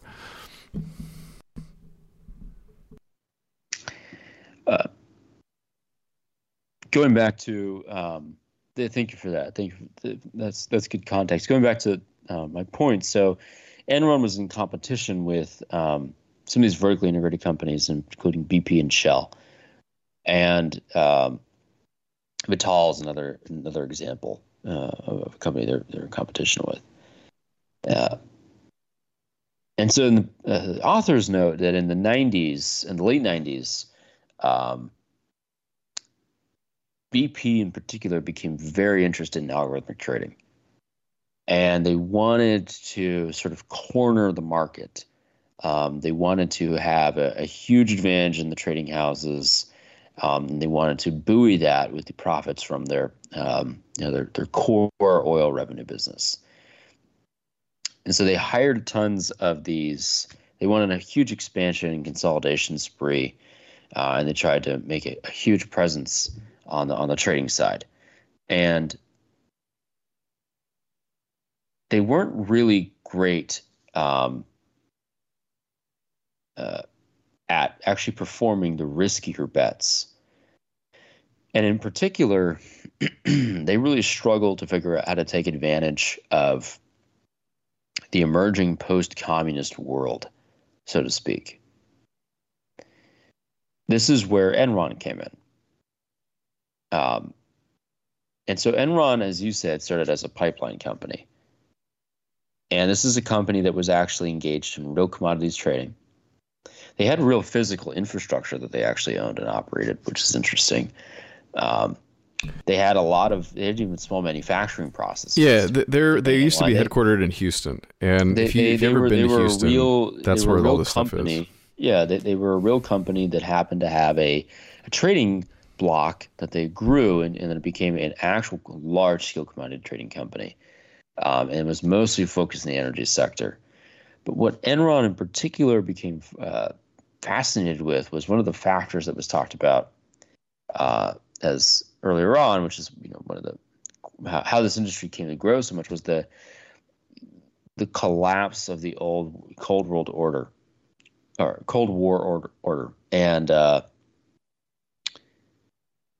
there were a slew of companies and countries around the world that were suddenly available for doing business. Enron was one of the few companies, for example, that wanted to jump into India. Enron wanted to jump into Africa. Enron wanted to get involved in Russia. You know, Enron was was expanding its operations in the United States at the same time. There was a lot, you know, if you were willing to try and expand to the third world, you could quickly uh, gain a huge amount of advantage in the market. Now, these are extremely risky bets, though.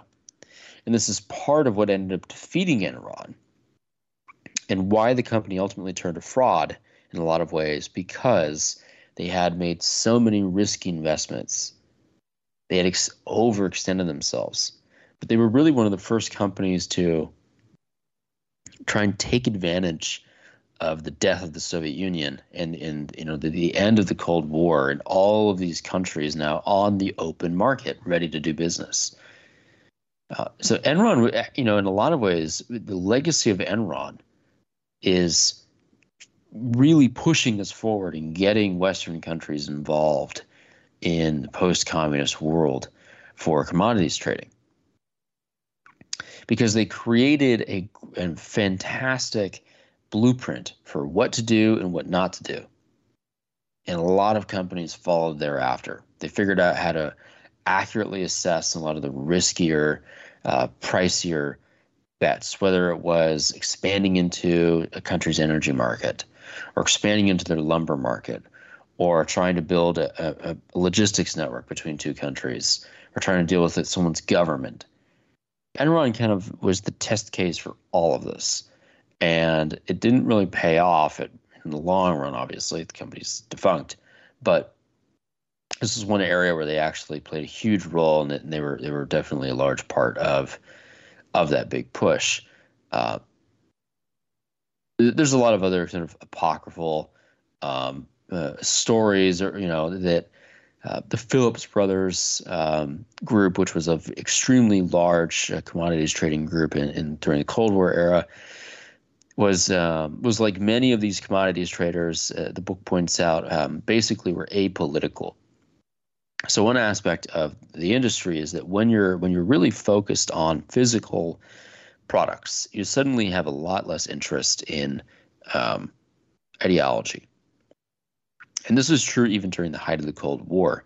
At one point, Phillips Brothers was selling ferrous alloy materials from that were made and manufactured in the Soviet Union and East Germany to companies in the United States, and vice versa. Uh, and a lot of these companies, um, you know, were had attempted to get involved with the Soviet Union during the 80s, and had some of them had minor levels of success. And these are often companies that you will that you will find are not particularly interested in, as Adam was talking about earlier, the ESG metrics. Um, something that's very striking about this industry is, as I was just saying, is that when you're dealing with physical items, ideology is out the window. There's too much, there's too many complicated variables to take into account, let alone, you know, potentially offending a country's government. Well, it's know, it's bad for business. It's a good point. I it's extremely it bad way. for business. And for but, for a business yeah. that is complicated in real world, is you know th- these were, were we're trying to get back 45 metric tons of gold to the United States on a ship. Uh, and we're crossing 13 different sea lanes. We're going through different exclusive economic zones. The last thing we need to be doing is telling these countries that they need to have a pride parade anytime soon. like, you know, this is not exactly, we don't need to add any additional risk to this already cumbersome operation. Right. Because I, I, well, I think I think that's a good example of when you're you're not engaged in empire building with an infinite money printer Correct. backing you up and you're really having to eke out a living doing this stuff and you do have yeah. 43 hands that it has to pass through sets of hands that this these transactions have to pass through what is the common denominator that's going to connect everybody it's usually self gain monetary gain interest selfish interest it's not going to be what religion are you, what ideology are you, what language do you speak even. The, you add more variables that they all have to agree on, the less likely all of them are going to work together. Because again, you just think of it as a ram- random probability system. You limit the number of differences, the higher the chance they're going to unify together on a common thread. And you know, most people are selfish, and so you could say, look, we're going to make money. It's a Silk Road. I buy it for ten. I sell it to you for 11 you sell it for 12 et cetera et cetera each each party has an incentive but if you start telling the guy i don't like how you look or i don't like your religion or i don't like your your political system i mean the guy's just going to say screw you i'm going to go to the other guy and buy buy it for the same price or maybe a little more because i don't like you so it's you get very pragmatic very fast in this stuff and and the book does a good job like it, it shows how Marc Rich, uh, I forget a lot of the other names, which I apologize to anybody who wants to I mean, Mar- go Marc hardcore Rich into is- this, is- but is he comes up a lot. Yeah, Yeah, and, and- you know, in a lot of ways, it is the Marc Rich biography. He's not an interesting enough figure to do an entire book on, I don't think.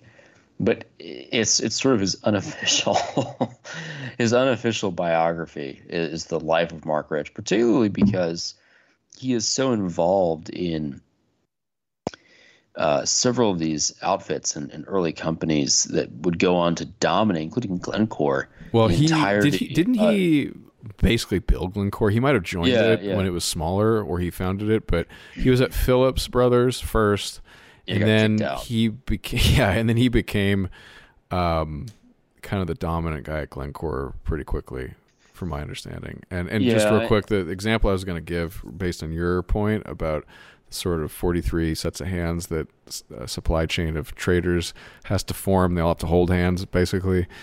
Um, how do you do that? Well, you, you don't interrupt people with you know complexities. You simplify as much as possible. And there was an example where he was like the guy who was um, turning the lights on in Jamaica, I think one of these Caribbean islands, because you know the U.S. press is writing bad things about the guy, and it's probably true, by the way. But the the, the Jamaicans still need oil, and I think uh, the the prime minister, the president, called or his finance minister called Marc Rich like three in the morning, and it's like, "We need oil." And the guy's like, "What the hell? Why are you calling me uh, in the middle of the night?" Uh, you know, call my office in the morning. But by the time Rich got to the office, and he had this like crazy work ethic where he would be there like seven in the morning, and like if people got there late, he had all these, you know, uh, evil eyes. He'd projected people for being uh, being lazy, but um, but he got there and he basically sent a ship. Um, by the next next day and and they were able to get their their oil supplies so he dealt with these you know dictators and people like that just because he wanted to make he's one of the money but it, it was also not to defend him but he, he was providing obviously a, an essential service because he was willing to make those trades um, and nobody else would you know the ESG requirements of banks today and back in the Yeah, 80s it was probably Well, they, they wouldn't do it right ESG so requirements are not really being applied to these commodities traders. They they don't really seem to be affected by it thus far. But in regards to Marc Rich, you know, he he's probably one of the few men on the planet that can say that he was he was friendly with both uh, uh, Castro and Pinochet at the same time. If you could believe that. oh sure He was, and you know, this is this is a guy who was friends with Muammar Gaddafi, Nicolae Ceausescu, and and Augusto Pinochet. And Bill Clinton, or Yeah, at least and uh, Bill Clinton. somebody was tell, telling Clinton to do that. but, time. He, you know, this Wait, and uh, this is you're this talking is about a Jew? yeah. You don't say. say. Interesting. Yeah, you know, unfortunately, he is uh, he does fit the stereotype, uh, despite being a wildly interesting guy. He is uh, he is what he is, and he goes without saying that people like him, uh, as well as uh, Törnqvist, who was the uh, the Swedish guy. uh, the Swedish guy who behind Gunvor, um, and a few other characters. Their you know their role cannot be overstated in their capability to basically act as the the lifeline for businesses and entire countries if needed. Um, instead of necessarily having to conduct you know a complicated level, state level business with um, another country, let's say, and go through that bureaucracy. You can contact these traders if you, if the market is not actively functioning, which these traders have put in tons of effort over the decades to make sure that it functions to a T, and that anyone can go on there and buy these commodities. Um, you can basically contact these trading houses directly and say, "What is your storage capacity? What does your supply chain look like? You know, who who can get me a ship here by this date with this much, of, you know, of a, of a certain product?" And they will do it.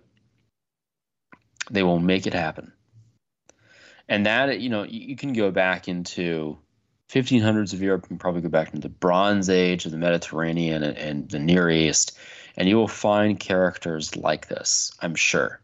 Maybe they didn't operate on the same time scale, weeks instead of days, months instead of weeks, but these same characters have always existed whenever you've had any kind of large scale functioning civilization. And that's fundamentally what the book is about as well. Is not really even these companies and the figures here and there. It's really, you know, it's a it's it is a good piece of extended journalism about a type of profession ultimately um, that allows for the, the quick uh, movement and deployment of adequate resources where they're needed when they're wanted. So I had a, a few more anecdotes if uh, we want to round out the show uh, that I took from this book that I thought were interesting. Uh, Russia's obviously in the news today, and a lot of what it's doing, I think, is a consequence of what happened in the 90s um, because of various reasons, which I'm sure people are pretty aware of. But I think uh, just to give color to what what it was like in Russia in the 90s and how difficult it was for the average Russian citizen, especially. But also, like, why why was this stuff occurring with the, the gangsterism and the corruption at highest levels, wholesale pieces of the Russian or Soviet, former Soviet economy being bought off and, and bundled up and controlled by very few numbers of people. How did that happen? Why did it happen? Uh, a lot of it had to do with uh, the commodities markets. And the book uh, gives some examples, but just to kind of give a broad overview before I jump in, the um, again the the Soviet system was a very closed off system. It protected a lot of industries for the benefit of political continuity, obviously, but also ostensibly to protect the workers' uh, ability to keep their families fed, which is I think legitimate, but it unfortunately just it, it couldn't keep up with the rest of the world, and so that's why it fell apart. But nonetheless, when it did, uh, the the the remnants of that system that had still some use to the rest of the world, which at that point the Russians had to deal with because they had busted everything up inside, or the world effectively had outpaced them, so that they had to bust it up themselves, and they they had to feed themselves somehow. So they're looking around. Uh, you know, I don't want to get too graphic, but obviously there's been a lot of human trafficking out of places like Russia. But aside from that, natural resources, other than the human resources of their women and also the intellectual capital of the Soviet academic uh, legacy was also a big thing. But they lost a lot of people to that. It was a brain drain. A lot of them went to Wall Street, places like that. But um, the uh, the natural resources were still there. The people who stayed in Russia that's what was left. And so you're looking at things like Norilsk nickel, um, people like uh, Oleg Deripaska, who I think controls that. Uh, there's another guy named Vladimir Potanin, who's another metals guy. Uh, he's until recently, I think, the richest um, richest Russian uh, on publicly accepted, published things. You know, maybe maybe people think Putin actually has a lot of secret wealth tucked away, but nonetheless, uh, you see a pattern emerging. A lot of the the natural resources are where these guys are getting a lot of their money. Uh, oil obviously was big uh, until uh, Khodorkovsky was arrested by Putin. Uh, he was up there in terms of the rankings. Guys like Berezovsky. uh, who fled to Britain, uh, was involved in a myriad of industries. Actually, he was in automaking, uh, believe it or not, for a while. He ended up getting into uh, media, I believe. Uh, and then, uh, what's his face, who owns uh, Chelsea or something, one of these British football clubs. Um, I'm forgetting his name. He lives in the Bahamas now, but or one of these one of these Caribbean places. He had to flee basically too. but it, it was a it was a fire sale.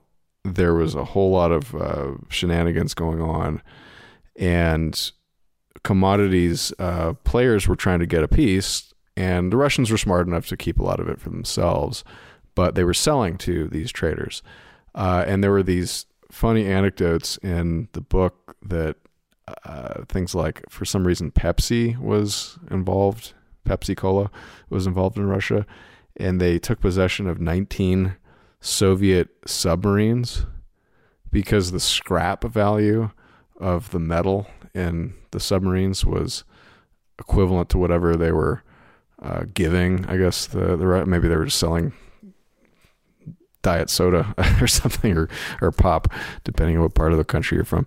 But uh, Russians they, they took in exchange uh, submarines because it was metal the, you know submarines are useless, but I need the raw materials. A lot of that stuff was happening. Um, oil obviously was was a big thing. Natural gas is still relevant, uh, and then aluminum was uh, was kind of cool or interesting optically. There probably should be some movies made about this, but they had something called the Aluminum Wars, where people were basically assassinating each other to take possession of a lot of these aluminum works in these uh, busted out Russian cities that are got these concrete housing blocks and everybody who lives there does one thing and they work in the aluminum mill and they have some giant hydroelectric dam or something uh, that powers this thing and uh, or nuclear plants or something like that. Um, just super super interesting optics. But that's what was going on and again it's all raw materials. How does this stuff get out of the country well, you have guys like Marc Marc Rich and others who are cutting deals. People like from South Africa are involved. Eastern Europeans um, are are doing this, and then uh, similar story in in Africa also, where I think as opposed to as much of uh, the sort of European Western world kind of going into Eastern Europe, it was it was the Chinese that obviously went into Africa, and there were uh, cases where the uh, sub-Saharan African economies, according to the book, quadrupled uh, or or more uh, in terms of their economies from the year 2000 when the Ch- uh, Chinese were ex- uh, accepted into the World Trade Organization, and that was a huge boon to the African economies, at least on the macro scale. On the micro scale, uh, I don't know how much of that wealth was shared with the smaller member or the, uh, the poorer members of their society. I would imagine a lot of it was captured by the usual suspects who are corrupt in the government or corrupt companies, etc., taking the lion's share of that. But um, there there are a lot of other uh, e- even worse examples um, in Africa too, where uh, the book talks about in the Congo, where there were uh, today we, we, we know about the electrification of automotive electric vehicles causing a lot of mining uh, of cobalt in places like Congo, but also in Congo there was a, a case where Trafigura paid some government, local government, regional government, I don't know, in the Congo to dispose of toxic waste. And so that was a case where Africa was getting money to receive sort of a, a raw material that, that is actually very dangerous, obviously. And the book uh, mentions this.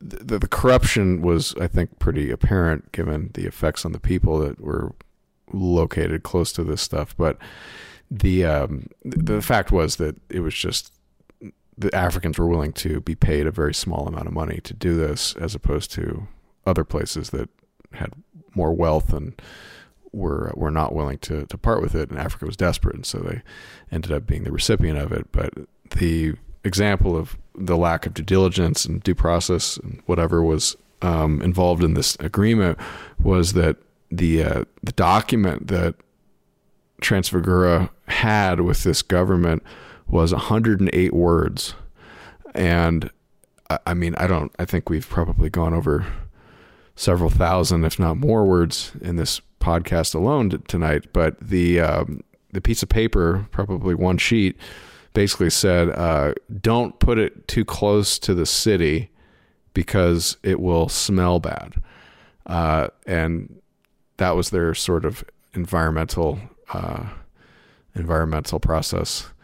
Uh, you know, forgetting the fact that you dump this stuff, there might be somebody not in the city center that might get affected by it, or it might get into the water table, or it might uh, contaminate crops, or who who the heck knows, right? But um, Africa was was kind of exploited both directions, and uh, whose fault is that? I mean, there's many people, including the Africans, I would argue, but. Um, that's just the fact of how this stuff happens. This is sort of a random assortment of things. I guess I can leave it at that. But um, Hans, do you have anything more? And then I'll maybe give my concluding thoughts if if you don't. Why don't you give your concluding thoughts, Adam? Well, I'm just I'm just sort of going free form here. Um, I wanted to end the the show with uh, I guess I'll just introduce it. Um, I mentioned the movie uh, Trading Places. Um, uh, it has Eddie Murphy and Dan Aykroyd, who I, I, I both like, and they uh, they did a good job. And most of the movie I, I have a really uh, good good feeling for. But really, it's a it's not necessarily about commodities. That's just the vehicle or the MacGuffin, I guess, is the the term to get to the story that is basically why the movie is there. It's to sell tickets, obviously, and to make it a funny story. But the premise is is interesting because it's based on this concept of you take a, uh, a homeless man played by Eddie Murphy off the streets of uh, I think it's actually in Philadelphia uh, back when Philadelphia probably had some semblance of a commodities exchange. Uh, and then they do end up at the end of the movie going to New York to, to do the final trading. But um, Eddie Murphy is a Vietnam vet or just a homeless guy pretending to be one to get handouts. And there are these wealthy uh, commodities brokers. Br- they're brothers, and they make a bet between each other, and they're going to um, they're going to see if there really is anything to this like uh, polished education that they're they come from, and they're also their their employees come from. Uh, they want to see if it even adds any any alpha they call it in the uh, trading world. Um, without getting into what that means, but it's basically you're, you're, you're better than the average on the of the stock market or something like that. You're better than the average. You add your additional percentage returns per year. You call that alpha, and they want to know if there's alpha from an elite education. That's the guy played by Dan Aykroyd. He's the protege. He's being groomed for this job, and the brother's like, "Do, do we even need to pay for this stuff? Like, maybe we just get some guy off the street." So that's the whole premise. They they get Eddie Murphy. They bring him in. They they give him you know the the whole like nine yard treatment. Give him a nice suit. Give him a, fine fine uh, dinner, and they say we would like you to pick commodities uh, for us and and make bets. And we're going to compare you against this other guy played by Dan Aykroyd, uh, and we're going to see if you're better. And it turns out Eddie Murphy's pretty good at it. Um, so that's the whole premise of like why Dan Aykroyd gets pissed off, and then they kind of go through all this. And the end of the movie is that they end up agreeing and working together because they kind of find the whole premise distasteful because they they're they're being manipulated by these two wealthy men, and they end up screwing them um, in this final scene, which I'll put at the end of the uh, the show, where they end up um, tricking the market for frozen concentrated orange juice to basically create a panic for prices where they end up buying on the cheap and they're they're actually short selling and then they cover at the low point. It, it's a little complicated to explain uh, over a podcast, but if you watch the movie, it'll hopefully make more sense. But it's a good glimpse of what the the players involved, these brokers, these speculators, these traders, uh, they they have a a part of the uh, the ending scene where they're all tuned into the Department of Agriculture that's going to give a crop report on the prospects of the weather and how how much orange juice is basically going to be able to, to be produced from growing oranges. And you can see how immediately that impacts the prices because when they say, I think it was basically there's going to be uh, warm weather, there's going to be a lot of oranges grown. What that does is it creates more supply. It's harder if you're an orange producer to sell it when there's other people ha- that have a lot of oranges too. So you have to lower your price, and that, that causes the price to plunge. And so there's an excess supply. So that's what happens in the trading floor in the matter of like minutes. Like it's just immediate where these signals are moving around, which obviously is not directly tied to the real economy at that speed, but ultimately it does translate into real world effects and it, it is reflective also of the real world. And I think it's a very interesting glimpse at how the pricing mechanism mirrors and also affects things. And so I think it's a, it's a good movie to, to illustrate that and understand it. But also, what's interesting and good about the movie is it's a period piece because it's set in the 80s, and this is still showing the open outcry system, which really doesn't function like it used to anymore because it's not necessary. It's done electronically because the old system was very inefficient. You had to have a a board seat or a trading license or whatever it was to actually go engage, and you were representing behind you brokerage houses, which were in turn representing either farmers or commodities traders or banks or whoever else wants to trade this stuff. All of this stuff gets dumped into the central node where these transactions take place. And because it needs to be done at high volume, very quickly and very accurately, you have to have very specialized people who know how to do this. But because of the speed at which it happens and the very large dollar amounts involved, it's very precarious and stressful. And there's a lot of room for error because people are literally shouting at each other. You have numbers on your your vest and if somebody wants to sell you something and you point at the guy you're supposed to write down the number and if he looked at the wrong person or he misunderstood you there's all this chance for for screwing it up. It's the people watching this to make sure that there's uh, honesty and, and people aren't screwing screwing up and and you see how messy it is uh, back in back in the day before the computerization of all of it. So I think it, it, it demonstrates how it worked, how we got to where we are, why we got to where we are, and why it's important, but also how it can be manipulated. So I think it's a very good way to synthesize what we've been talking about is is to watch that movie. It, it's I recommend it. Um, I, I, I found it found it enjoyable, but also educational. Um, if as an introduction, but eh, going forward, what do you take away from all that after reading these books, talking about it? What do we do as the little people? Um, I, I would say first and foremost, understand basically as much as you can about how this stuff affects you because it does. The price of oil, the price of eggs, the things we've talked about affect everybody. What can you do about it is the harder question, but maybe arguably the more important question. Um, you could take concepts of hedging into your own life, perhaps. Um, try to understand, like, if you are a business person, putting all of your, your business into one line of business that's subject to global prices is perhaps very dangerous if you have to do that. Look into things like hedging. If you're just an average consumer, maybe you don't um, obsess about getting particular goods at all at all times. Maybe have a basket of things that you can consume. I mean, I'm just coming up with these on the fly, but um, I find this stuff fascinating. I think it is relevant, um, and whether or not it it is changed at a macro political level is really outside of my control. First of all, and most people listening to this, I would I would imagine as well.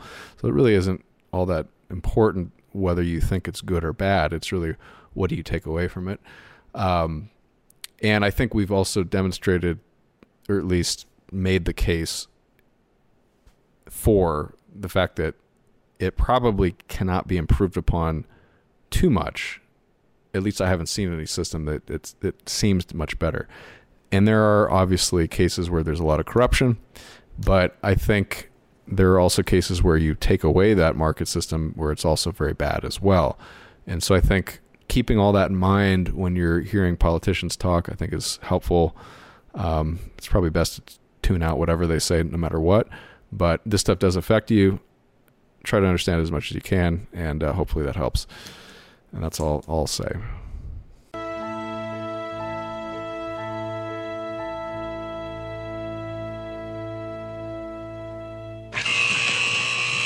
102 bid for 108 sold.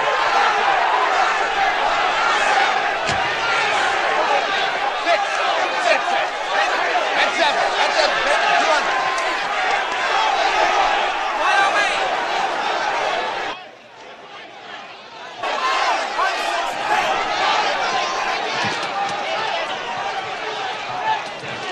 Hey, hey, the Dukes are trying to corner the market.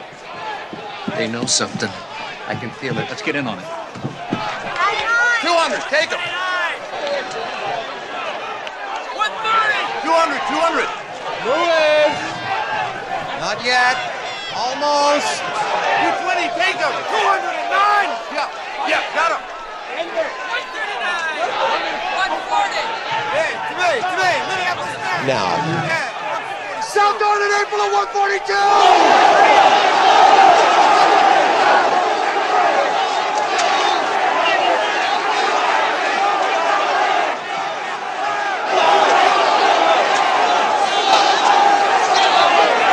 That's not right. How can the price be going down? Something's wrong. Where's Wilson? What are they doing here? They're selling, Mortimer. Well, that's ridiculous. Unless that crop report. God help us.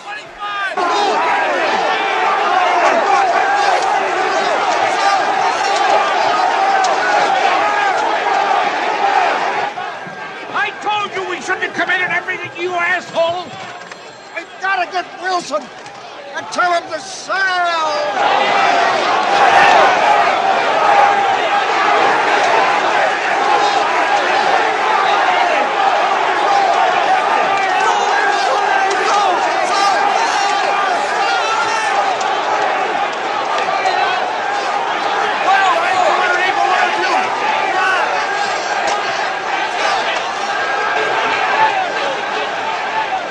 Ladies and gentlemen, Secretary of Agriculture.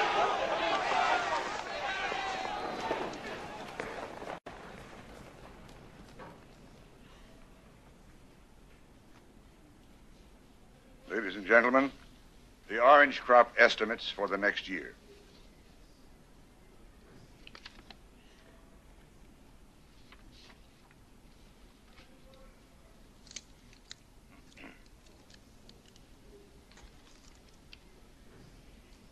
After calculating the estimates from various orange producing states, we have concluded the following. The cold winter has apparently not affected the orange harvest. Consumers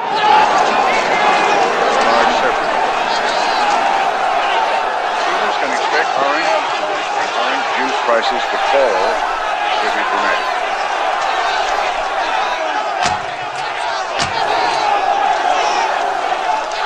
Wilson, for Christ's sake, sell!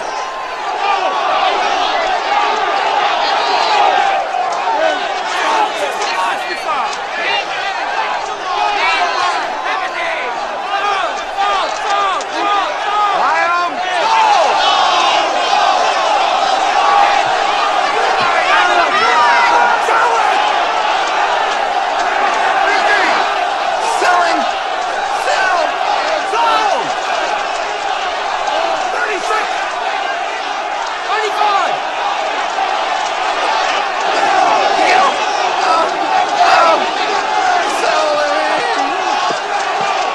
All right! All right! That's eight!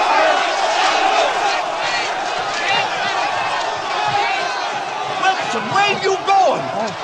Idiot! Get back in there and sell! Sell!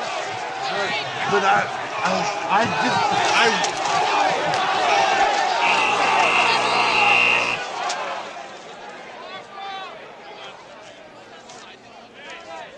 Five? Hundred? Oh, yeah, that was hundred. A hundred? So did you get that? I Oh, that was a hundred lots? Hundred? That, that, that,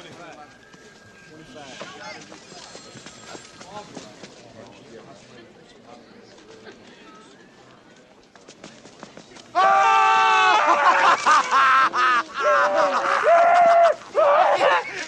Happy New Year!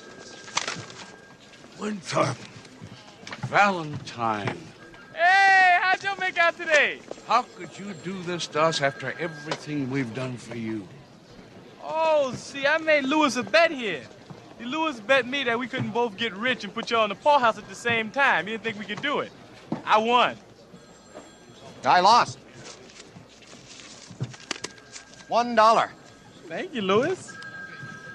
After you. Certainly. Margin call, gentlemen. Oh, you can't expect us to. You know the rules of the exchange, Mr. Duke. All accounts to be settled at the end of the day's trading, without exception. You know perfectly well we don't have $394 million in cash. I'm sorry, boys. Put the uh, Duke brothers' seats on the exchange up for sale at once. Seize all assets of Duke and Duke Commodities Brokers, as well as all personal holdings of Randolph and Mortimer Duke. My God. We're ruined. This is an outrage. I demand an investigation. You can't sell our seats. A Duke has been sitting on this exchange since it was founded. We founded this exchange. It's ours. It belongs to us. My God. Mortimer, your brother's not well. We better call an ambulance. Fuck him. Now you listen to me. I want trading reopened right now. Get those brokers back in here. Turn those machines back on. Turn those machines back on.